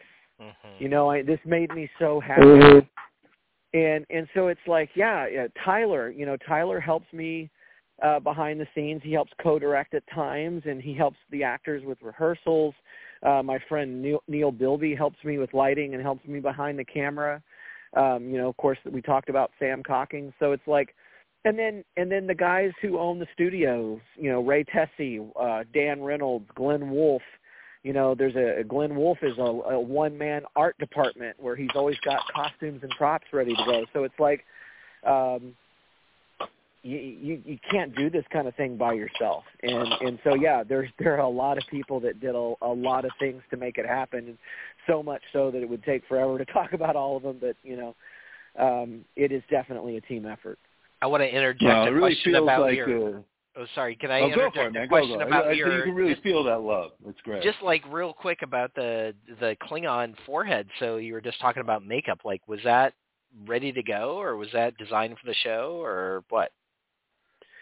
Um, okay, so yeah, some of those appliances you can actually, you know, there are appliances that you can purchase like just, you know, different uh places online where, you know, you can just almost Google it and find it. You can go to eBay, you can go to, you know, various different places. And so I think I think what we did was now Glenn Wolf he keeps a huge stock of those and and like I was saying he's a one man costuming and art department but he has like a Borg costume. He's got like Klingon outfits. He's and he had a selection of like Vulcan ears, and he had several Klingon foreheads.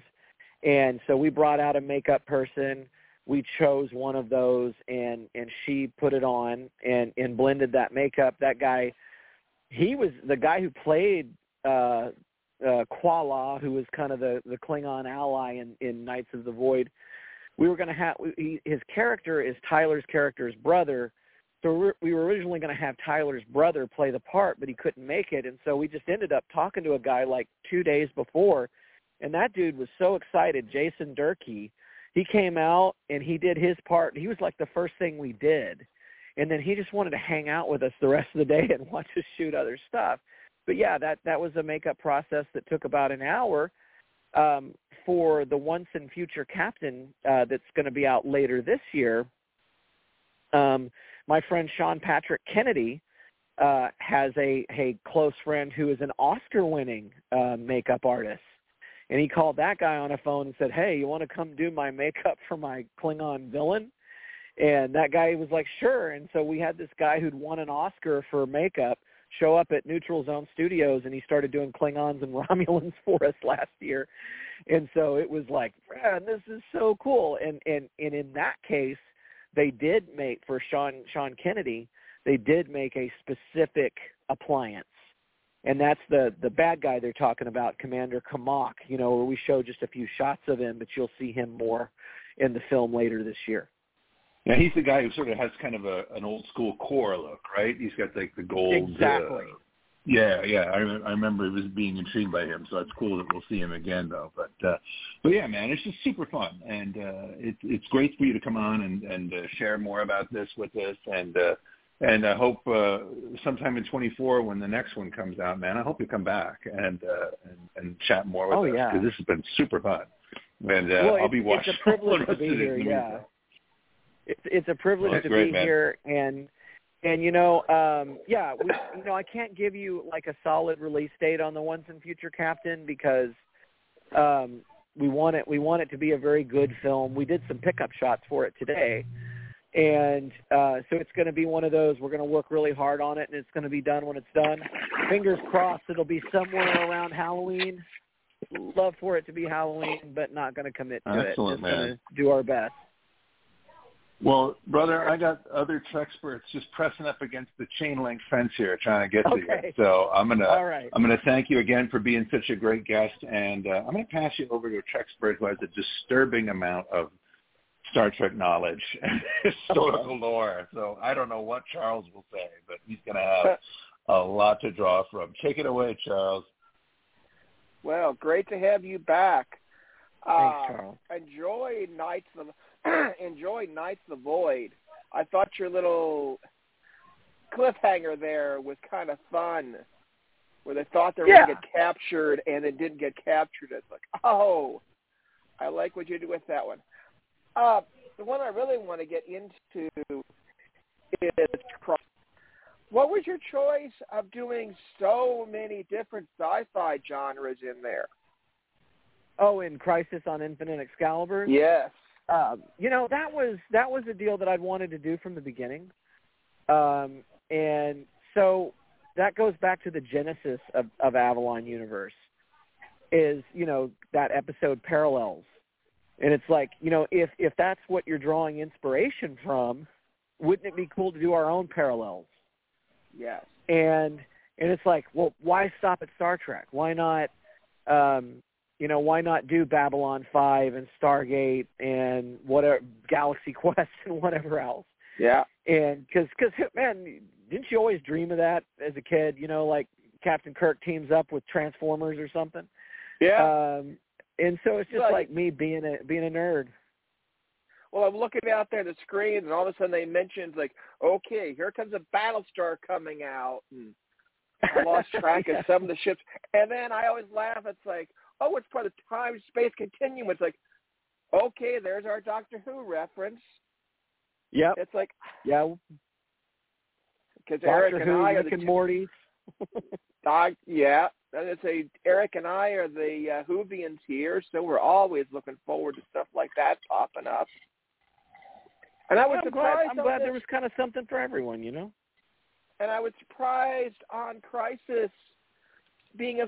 It was a good episode. I was surprised as long as it as as long as it was. I'm so used Yeah. to your short episodes, and this one, oh, 40 minutes. Like, okay, this one's not a short episode, but it had so much packed in it. you know, it, with Crisis, it was kind of a thing where how do how do I how do I say it? It's like a lot of times when you're putting putting a film together, you'll cut a lot of things. So you'll shoot more than you use, and and you go, you know, this this thing over here sounded like a good idea, but you know, um, it's just you know kind of holding the film up. So maybe we should cut it. And but with Crisis, it was like that wasn't that, that was the opposite kind of thing. It's like, well, that's not the point. The point is just to like do whatever, you know, like anything goes. Like this time we're just having fun. So there's all these things that you normally would have cut that you just kept in.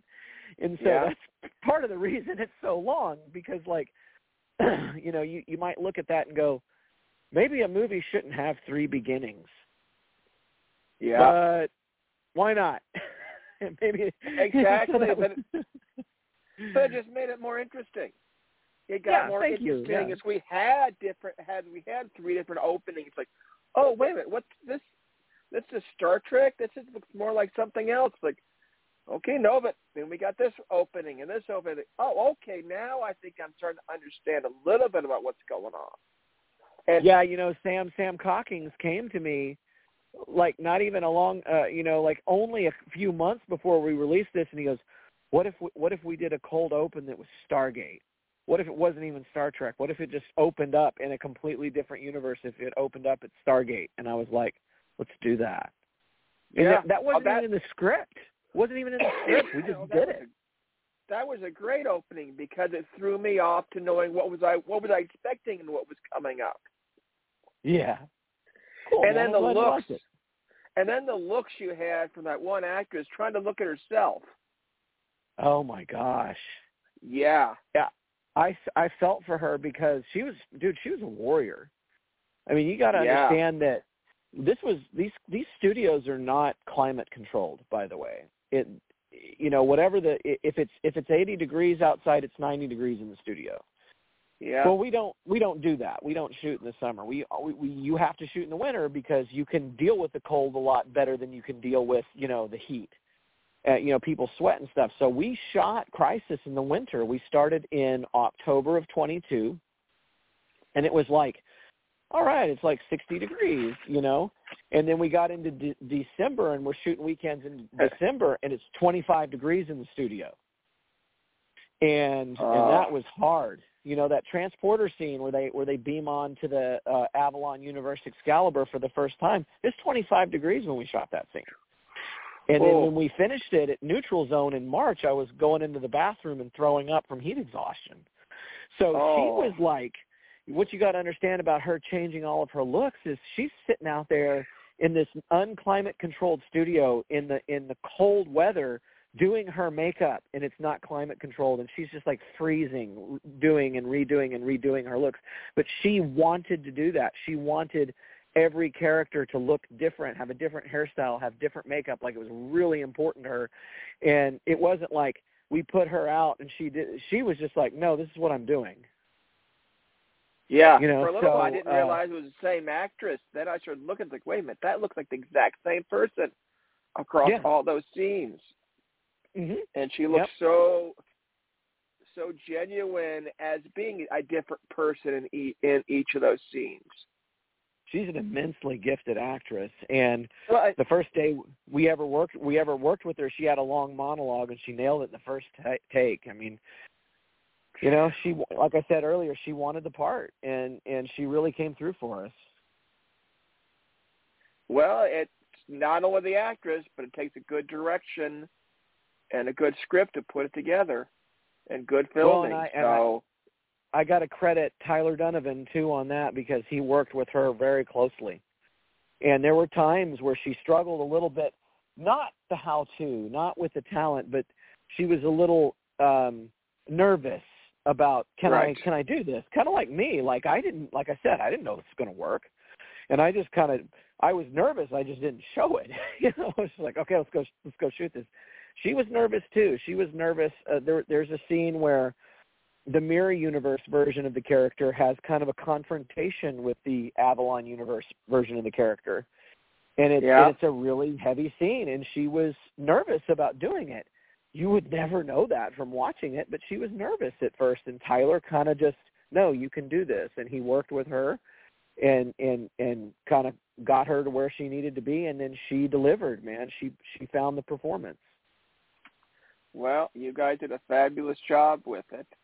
But Thank before we you. run out of time, I'm going to pass it over to David. Hey, hi there. Uh, welcome. Hey David, thank you for uh, talking to me. Yeah. Um. So I just I just wanted to say a few things. Um. I really did enjoy uh the crisis uh episode, and I actually like um Paul here had never heard of you before, and I'm like, whoa, this is Yeah, actually all a really good fan film. I actually uh enjoyed every bit of it, and yeah, like what Paul, uh, uh not Paul, uh, sorry, Charles said. It threw him off, just like what was I watching at first, and I'm like, yeah, I, I was like, I clicked on Star Trek and then I saw Stargate and I'm like, huh. so very cool. I, I really enjoyed from beginning to end. It was I laughed at a few of scenes, and uh, yeah, you can uh, now count me as one of your subscribers. So well done. Well, thank you. I appreciate that. Hey man, Yeah. you know, and and you've got uh, all these films that you can go back now and watch, and they'll kind of help you get to know the characters and the backstory better. Yeah, and listening to what you've been saying about like the studio not having any climate control, that's got to be really rough. And uh having all this uh, uh uh, conflict of scheduling, you know, the the Yeah. idea that people weren't going through and it was just like wow. I mean, did it actually take you like a year or two to complete the film or Well, you know, Crisis was a film that, like I said, I've wanted to make since the beginning. So I had the idea for it five years ago, uh, Oh. in excess of five years ago, and Nice. um, you know, it. You know, if you want to, you know, soup to nuts, say, okay, we we started filming it in you know October of 2022, and then released it in December of 2023. So from from the standpoint of filming it and releasing it, yeah, it, it, it took about a year total, you know, a little over a year. Um, but the script was written in 2020, you know, and um, you know, I'd had the idea for a long time. And the the thing is, is that, um, like for example, the character of T'Pren, who's who's the Vulcan nurse. The Okay. the actress that the actress that plays that character uh, is a uh, owns a karate school, a mixed martial arts school hmm. and she was a cage fighter. She was a real life cage fighter. Wow. And and she talks about like to be good at something like that takes like this crazy level of devotion. And um you know, the the deal there is that you you have to be devoted to a point that people literally think you're insane you know, because she was doing stuff like meal meal prepping at Thanksgiving to be ready to go like do a fight. And so that's kind of what a fan film is like. You have to be so dedicated to making it happen that that maybe your friends and family think you're a little crazy. and the thing about Avalon Universe is there are probably three or four times over the past five years that it could have just come to a you know a horrible end you know, I could have just said, this is too much, this is too hard, and just let it go.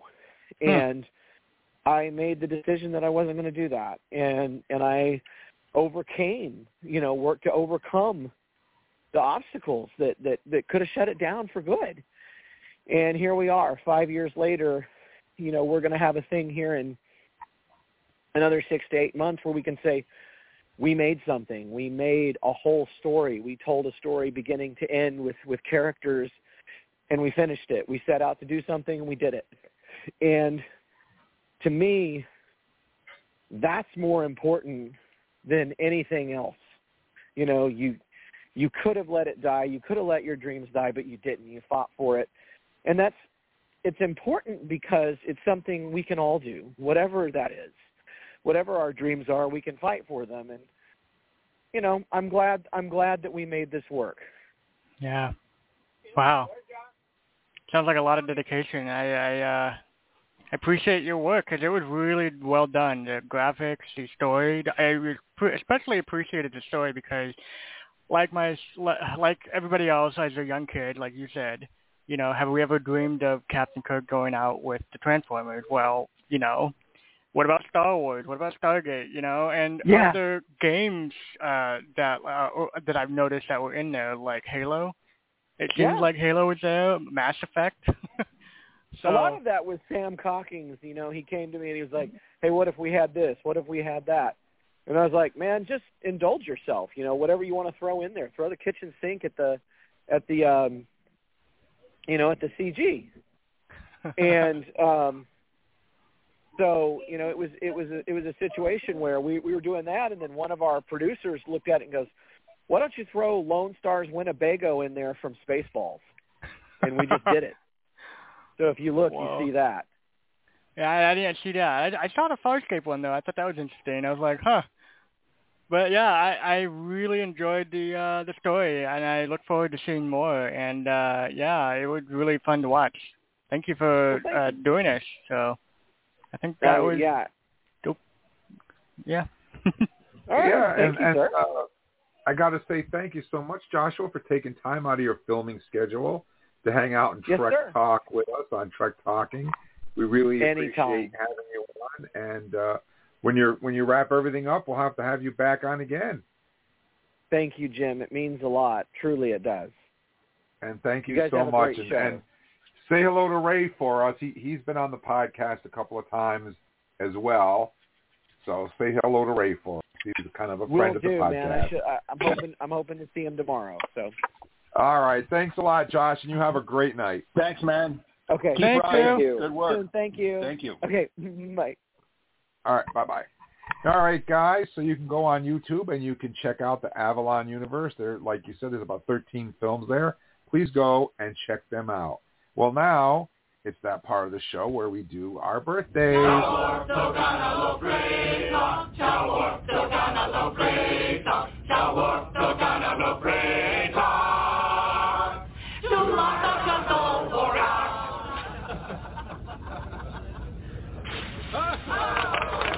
That was not a Klingon song.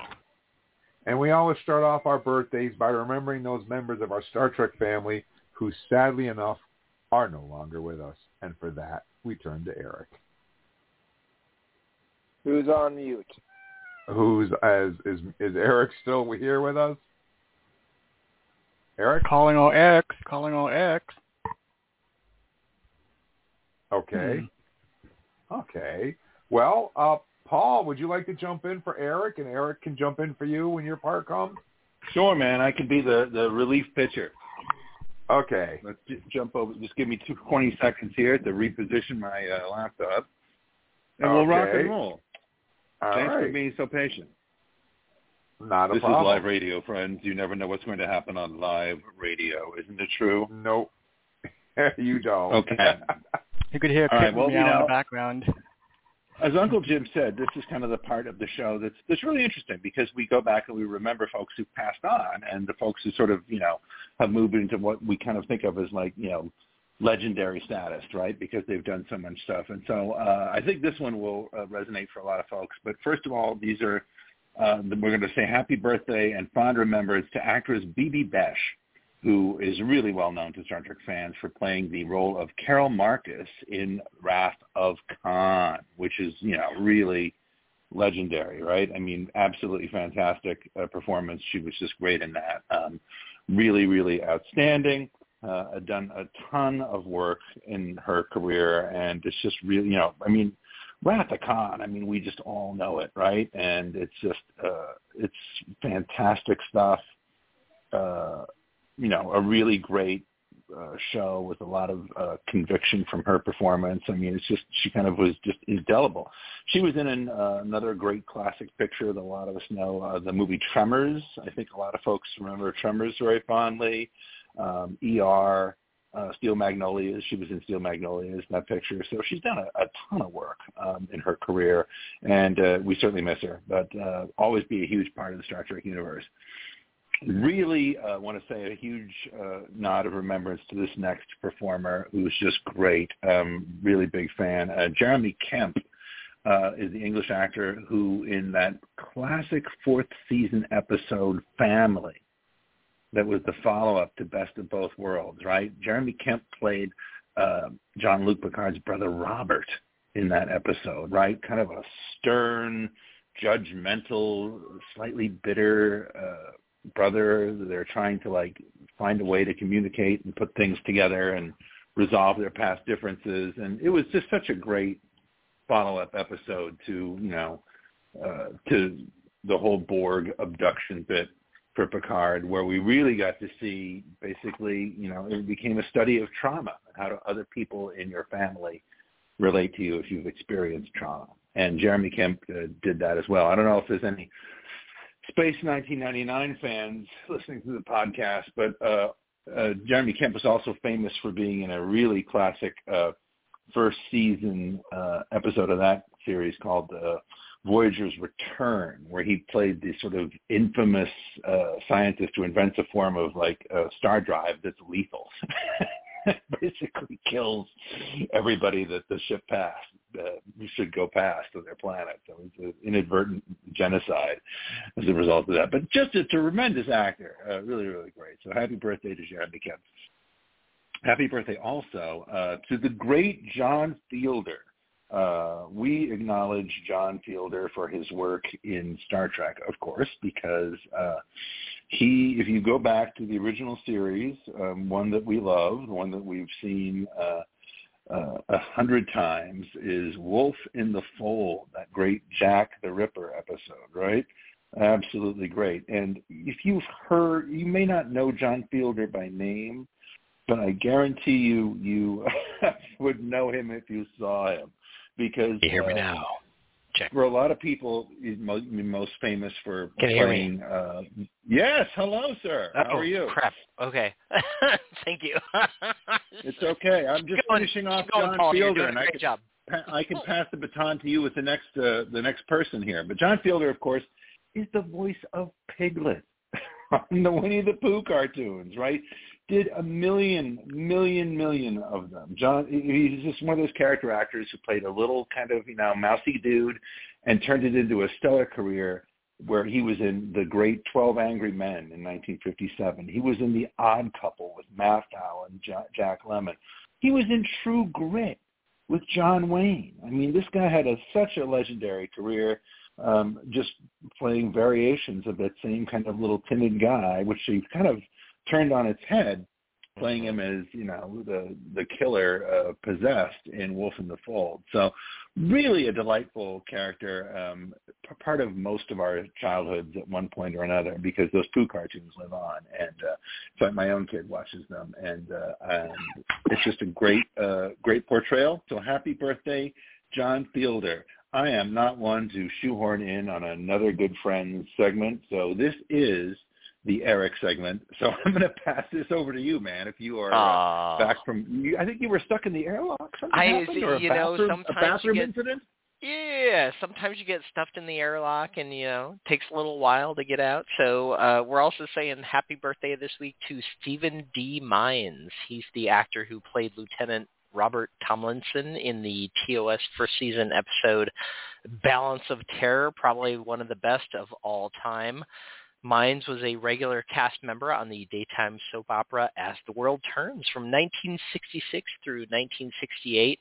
He also portrays characters uh, in 1961's episodes of Bronco, Pete and Gladys, and 87th Precinct. He appeared in the 1962 film Mr. Hobbs Takes a Vacation in 1964's episode of uh, The Lieutenant, which of course was a series created by Gene Roddenberry. So uh, Stephen D. Mines, many uh, things in his career of interest. Happy birthday to you, sir. Happy birthday as well to Sam Gilman. He's the actor who portrayed Doc Holliday. That's right, the Doc Holliday in the TOS third season episode Spectre of the Gun. One of those like just really super classic episodes. He appeared in several films, uh, starring Marlon Brando. Isn't that interesting? Uh, beginning with an uncredited role in the 1950 film The Men. Uh, Gilman followed this with an appearance in Brando's The Wild One in 1953, and that same year he appeared in the biblical epic The Robe, starring Jean Simmons. No, not that one, Jim, uh, who would co-star with Marlon Brando the following year in Desiree, in which Gilman also appeared. So lots of like really cool film relationships there, so sort of overlapping people. Sam Gilman, we lost Jean him Simmons. Jean Simmons, Admiral Nora Yes. Yes, who just had a birthday like a couple weeks ago on our podcast. So it was very exciting to like talk about her again. Um, we lost Sam Gilman all the way back in 1985. You guys, it's hard to like imagine it was that long ago, but he was only 70 years old when we lost uh, our Doc Holliday. Happy birthday, Sam. Happy birthday as well to Miguel Ferrer. He's the American actor who played the executive officer of the USS Excelsior in Star Trek III, The Search for Spock. He's also known, of course, for his role as Bob Morton in the 87 RoboCop The OG and for playing FBI agent Albert Rosenfield on the cult television series Twin Peaks. Yes, he has been in all the cool things.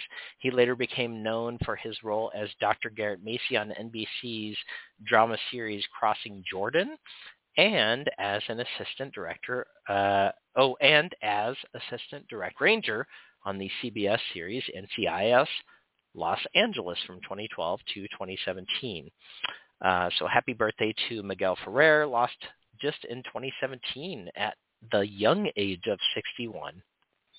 Happy birthday as well to Cecily Adams. Cecily Adams was an actress and casting director who played Ishka in four episodes of DS9. Yes, she also did a cameo as a holographic patron in Vic's Lounge in What You Leave Behind. She actually took the role of Ishka, which Ishka, you guys, who is Ishka? Let us know. Moogie. There she is. Moogie. She took over the role of Moogie from Andrea Martin. Although she played Armin Shimerman and Max Grodenchik's mother on the series, she was actually nine years and six months younger than them. Her other tel- television roles include guest appearances on Simon and Simon, Quincy, The Equalizer, uh, lots of shows from that time period. She was also in Total Recall 2070. Yeah, yeah, you're right. Uh, Adams was primarily a casting director as well. She served in this capacity for the television sitcoms Third Rock from the Sun. You may have heard of that, as well as That 70s Show, as well as such films as The Forgotten One from 1991, The Homeroom from 20, uh, 2002, and also served as a casting assistant on Who Framed Roger Rabbit, which is just a great movie that I freaking love. So Cecily Adams, thank you so much for your Star Trek contributions. Lost in 2004 at the age of 46 years old, you guys. Um, unfortunately, lung cancer. Yeah. Happy birthday. And last but not least, we're saying happy birthday to Michael Strong. He was the actor who appeared as Dr. Roger Korby in the TOS first season episode what Are Little Girls Made Of, our first Android episode. He's probably best known for his supporting role as Brigadier General Hobart Carver in the Academy Award-winning 1970 film Patton. That movie is something else, y'all. Go check it out. Uh, he has many, many other credits along the way. I am not going to belabor them, but we lost him all the way back in 1980. Michael Strong would have had a birthday this week happy birthday, Michael Strong. And that, you guys, does it for our remembrances. So take it away, Charles. Oh, thank you, Eric. Let's start off with John Mahon, Fleet Admiral Gardner in Star Trek Enterprise's fourth season episode, In a Mirror Darkly Part 2. As we always ask about admirals, Eric. Uh, yeah, well, In a Mirror Darkly too. Like evil, evil, right? Honestly. All right. Happy birthday to Stephen Mahady, Canadian actor who played Vreenak in Star Trek Deep Space Nine, six season episode In the Pale Moonlight. It's a fake. Happy birthday to Matt Winston, who played the temporal agent Daniels in eight episodes of Star Trek Enterprise. Happy birthday to Lisa Adams, who played Lysanne in Star Trek Enterprise's fourth season episode Aenar. Happy birthday to David Huynh, who played Zach Nijin in Star Trek Strange New World second season episode Among the Lotus Eaters. Happy birthday to Rocco Sisto, who played the cast in Star Trek Next Generation 6 third season episode, Sarek. And also a happy birthday to Rissa Arhin, actress who played young Michael Burnham in the first and second season of Star Trek Discovery. Paul, back to you and see who's on your living list. Thanks, Charles. Appreciate it, brother. First of all, we're going to say hello to uh, actor Tim Winters uh, from good old Lebanon, Oregon, just down the road from us here in Portland, who played Darrow in the Star Trek Next Generation fourth season episode The Wounded. If memory serves, that was a core introduction to the Cardassians, if I'm not mistaken. I hope I'm right. I hope I'm right, and I hope I'm pronouncing Tim's name correctly. you just never know on live radio. But happy birthday, Mr. Winters, and uh, are you still in Oregon, I wonder? And uh, do you ever get uh, harassed by Oregonian Star Trek fans who are a very uh, uh, expressive lot. Eclectic bunch. Certainly. Is that what you were the looking eclectic bunch. Yeah, I think we're enthusiastic fans here in Oregon, is what I would say. happy Happy birthday to Richard Lineback, who played Romas in the Next Generation first season episode Symbiosis. Played Selen Piers in Deep Space Nine's first season episode Dax and Kasich in the Enterprise third season episode The Xindi. So very cool, Richard Lineback. You've been all over the franchise, it seems. Very, very cool. Uh, happy birthday also goes out to Pamela Ferdin, who played Mary in the uh, original series third season episode And the Children Shall Lead, featuring a memorable turn by uh, famous litigator Melvin Belli as a spectral spectral angel of ill repute. Let's, let's leave it at that. Well said. well said. there we go. There we go. And uh, and then uh, on the other end of the spectrum, we have the delightful Alice Eve, who played Carol Marcus in Star Trek Into Darkness. Um, I would say that Alice Eve has a publicity still that may possibly never be forgotten in terms of the annals of Star Trek. It has been passed around, in particular on the web page of this program, more than I could possibly express. Look it up. But Look it uh, up. yeah, yeah, yeah. Alice Eve. Um, yeah, I, I don't think you'll have to look very far to know what I'm talking about. But isn't it interesting that we are tonight honoring both actresses who played Carol Marcus? Mm-hmm. Yeah, cool. because we had Pretty B.B. cool. Besch earlier at the Yep. start of the Remembrance uh, segment, and then to right now, uh, Alice Eve, who played other the other universe, yep. Yep. Very strange. Very very Pretty cool. So happy birthday, Alice Eve. Happy birthday, Carol Marcus, wherever you are. I'm sure that your story is not yet resolved. you may show up on the um, uh, the Avalon universe for all. There we we go. so yeah, continue on the Carol Marcus story. Happy birthday to uh, science fiction luminary Billy Mumy. I'll have to always have to call you Billy. Sorry, Bill. But uh, who played Kellin in Deep Space Nine seventh season episode The Siege of AR 558, Lennier on all five seasons of Babylon 5, and of course who I grew up with, young Will Robinson in Lost in Space. Danger Robot Will tinkering Will. And good friend of Dr. Smith, don't you know, Will? I oh, I would help your father with that, Will, but my back is oh the pain, the pain, Will. If you could help me to my chair, I'm sure I'll be doing much better soon. So yeah, Bill Mumy, uh, all over the Sci-Fi Channel, in a number of different appearances, hosting various shows for many years, writes a ton, uh, convention fixture par excellence. Everybody loves Bill Mumy. So uh, absolutely great to be able to say. I hope you're having a rock and roll birthday, man and uh, what a what a incredible uh, stamp you've left in science fiction across your involvement uh, through all the various uh, roles and uh, and occupations. So good for you, sir. Super excited to have this next individual. Super excited to be able to wish a a very uh, conjunction free birthday greetings to the great I meant to say, excuse me, I meant to say contraction free. I perhaps I know need what you to- meant. Yeah. Perhaps I need lubricating or some kind of servicing. Perhaps my neural net is not functioning correctly. I am not sure why I am not talking correctly Positronic. about the Yeah. my positronic net or whatever it might be. Whatever you nerds talk about. Jeez Louise. Get a job, people. It's just a television show. My God, what's wrong with you all? I don't understand. But we're here to honor the birthday of the absolutely wonderful, absolutely amazing Brent Spiner, best known for playing the android Starfleet officer Lieutenant Commander Data on Next Generation, at least four Star Trek films, several episodes of Star Trek Picard, and off-screen in These Are the Voyages, the final episode of Star Trek Enterprise. He also played Data's brother Lore and father, Dr. Noonien Soong, in all kinds of different episodes across the spectrum of The Next Generation.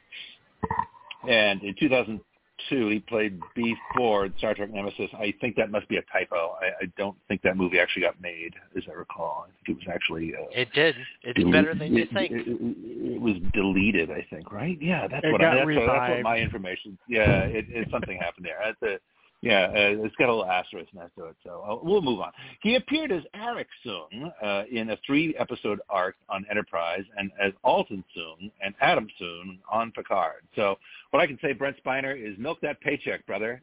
As All the as They're willing to come up with with new songs. Keep on trucking in the free world. But this guy's great. Brent Spiner is awesome. I mean, he truly, truly is. He's played uh, the Joker uh, before on uh, Batman: The Audio Adventures. A lot of people don't know that, but he Huh. did. He's been on Penny Dreadful, uh, that show, Justice League, The Blacklist. Um, really famously for me, um, he had a wonderful turn as Dr. Brackish in Independence Day. He's like the, the the head scientist at Area 51, which is just awesome. Uh, he just did a great job in that. And uh, I got to say, in this most recent season of Picard that got all the accolades and uh, and Saturn Awards uh, this weekend, um, Spiner's just great. I mean, he's still just so terrific, and uh, you just see him at conventions, and he's just very accessible and friendly and funny, and uh, he's a very talented musician as well. Uh, very, very talented, and uh, has had a really great career. And uh, I just wish that we saw more of him because he's super talented and uh, and just a great figure and uh, and a delightful presence. You know, I mean, uh, the what he did with the arc of Data across seven seasons of Next Gen uh, it's really fantastic because he basically took what could have been a really one-dimensional role and he turned it into an exemplification of what it means to search for your humanity, and uh, and just did a remarkable job with that. So uh, really made it an indelible performance. So Brent Spiner, I'm holding up my imaginary glass in your direction, sir, and I salute you. Please don't be done. Uh, please keep acting and please keep sharing your talents with us hopefully in more Star Trek because it seems to me uh, we kind of left Data with a lot of stuff that he could still be involved in at the end of that last episode. I would love to see you do more, as would many, many other fans. Fun fact, if you've ever seen the documentary Trekkies, I don't know, I'm assuming most of you Yeah. have, but Yeah, yeah. Um, one of my favorite moments of that, I, I don't think I could ever stop laughing when uh, they were interviewing these fans in, I want to say it was in Germany. I think it was in Germany. I could be wrong. But it was like these female fans who had formed a special group, a special fan group devoted to worshiping Brent Spiner. And the name of their group was, that they called themselves was Spiner Femmes. Mm-hmm. that was the funniest, funniest thing I'd ever heard. Spiner Fem. So not only all Huh. of your acting acting accolades, uh, Brent Spiner, but you've also gifted that turn a phrase into the language, and it will never be forgotten. So thank you for giving Mhm. us data. Thank you for giving us Spiner Femmes because we love them, and uh, wishing you the best. And I will now pass this super long-winded transition over to Uncle Jim. All right, thank you, Paul. First, we want to start off by saying happy birthday to Jenette Goldstein. She played the science officer aboard the USS Enterprise B, Star Trek Generations. She also voiced the Enterprise computer in the Short Treks episode Q&A and Ephraim and Dot, two excellent episodes. But wait, there's more. She also appeared in Terminator 2 Judgment Day as John's foster mother. But, but, but, but, all of us know and love her as Private Vasquez from Aliens, a role which won her a Saturn Award for Best Supporting Oh, she's the Actress. best. She is absolutely awesome. So happy birthday to Jenette Goldstein. And a lot of fans are surprised. They don't when they find out that she was played in all three of those franchises. So happy birthday to Jenette Goldstein. We also want to say happy birthday to Ethan Phillips, best known to Star Trek fans for playing Neelix through all seven seasons of Star Trek Voyager. And we want to say happy birthday to Sam Vartholomeos, who is an American actor who played Ensign Danby Connor in Star Trek Discovery first season episodes The Vulcan Hello and Battle of the Binary Stars. He would come back to play Danby Connor again in Despite Yourself, and he was killed twice. Twice. He died, which is pretty One of the cool things about a Star Trek Discovery death is it can be more than once. And it was. And I always save the Klingons for last, guys. And I've got a good one. We want to say Qapla', a hearty Qapla' to John Schuck, who played the Klingon ambassador in Star Trek IV, The Voyage Home, and Star Trek VI, The Undiscovered Country. But wait, he also played Dr. Antok in Star Trek Enterprise four-season episodes Affliction and Divergence. That's the one where we find out about the Klingons' melting ridges. And we don't he talk about it. a uh, Cardassian in Star Trek Deep Space Nine, second season episode The Maquis Part 2, and chorus number 2 in Star Trek Voyager's sixth season episode The Muse. And that, my friends, wraps up tonight's show. I want to say thank you so much to Joshua for coming on and sharing his experiences with us about working on fan films in the Avalon universe. I want to say thank you to Paul for coming on and hanging out and Trek talking with us. Thank you, Paul. Fun show tonight, man. A lot of good stuff going on. It's good times. Lots of fun, lots of fun. And thank you so much to Eric for hanging out and Trek talking with us tonight. Thank you, Eric. Yeah, thanks, guys. Great time as always. And thank you so much to Charles for hanging out with us. Thank you, Charles. Oh, thank you for bringing Josh back. He's always fun talking with him, and he really gives a great insight of what they do on do that production. Absolutely. And thank you so much to David for hanging out with us. Even though he didn't bring enough donuts for everybody, that's okay. Thank it's you, David. okay. And the next universe or any other universe, you guys are always fun to talk to.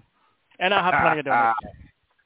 and um, I'm your most excellent host, Uncle Jim, and I want to remind you guys that next week we're going to have a free for all. We're just going to talk about Section 31.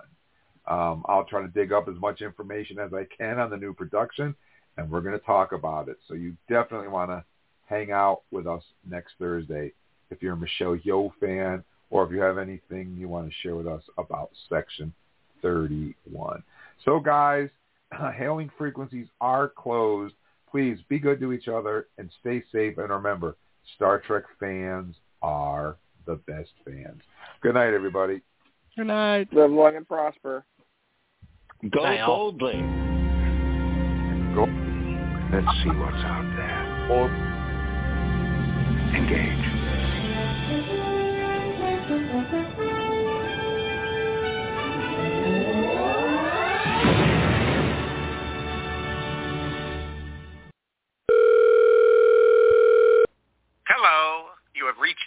Continuum. We are unable to get to the phone right now because we are busy living in a plane of existence your feeble mortal minds cannot possibly comprehend. Furthermore, it's pointless to leave a message because we, of course, already knew that you would call, and we simply do not care. Have a nice day. Step into the world of power, loyalty, and luck. I'm gonna make him refuse. With family, cannolis, and spins mean everything. Now, you wanna get mixed up in the family business. Introducing The Godfather at ChumbaCasino.com. Test your luck in the shadowy world of The Godfather slot. Someday, I will call upon you to do a service for me. Play The Godfather now at ChumbaCasino.com. Welcome to the family. VGW Group. No purchase necessary. Void where prohibited by law. See terms and conditions. 18 plus.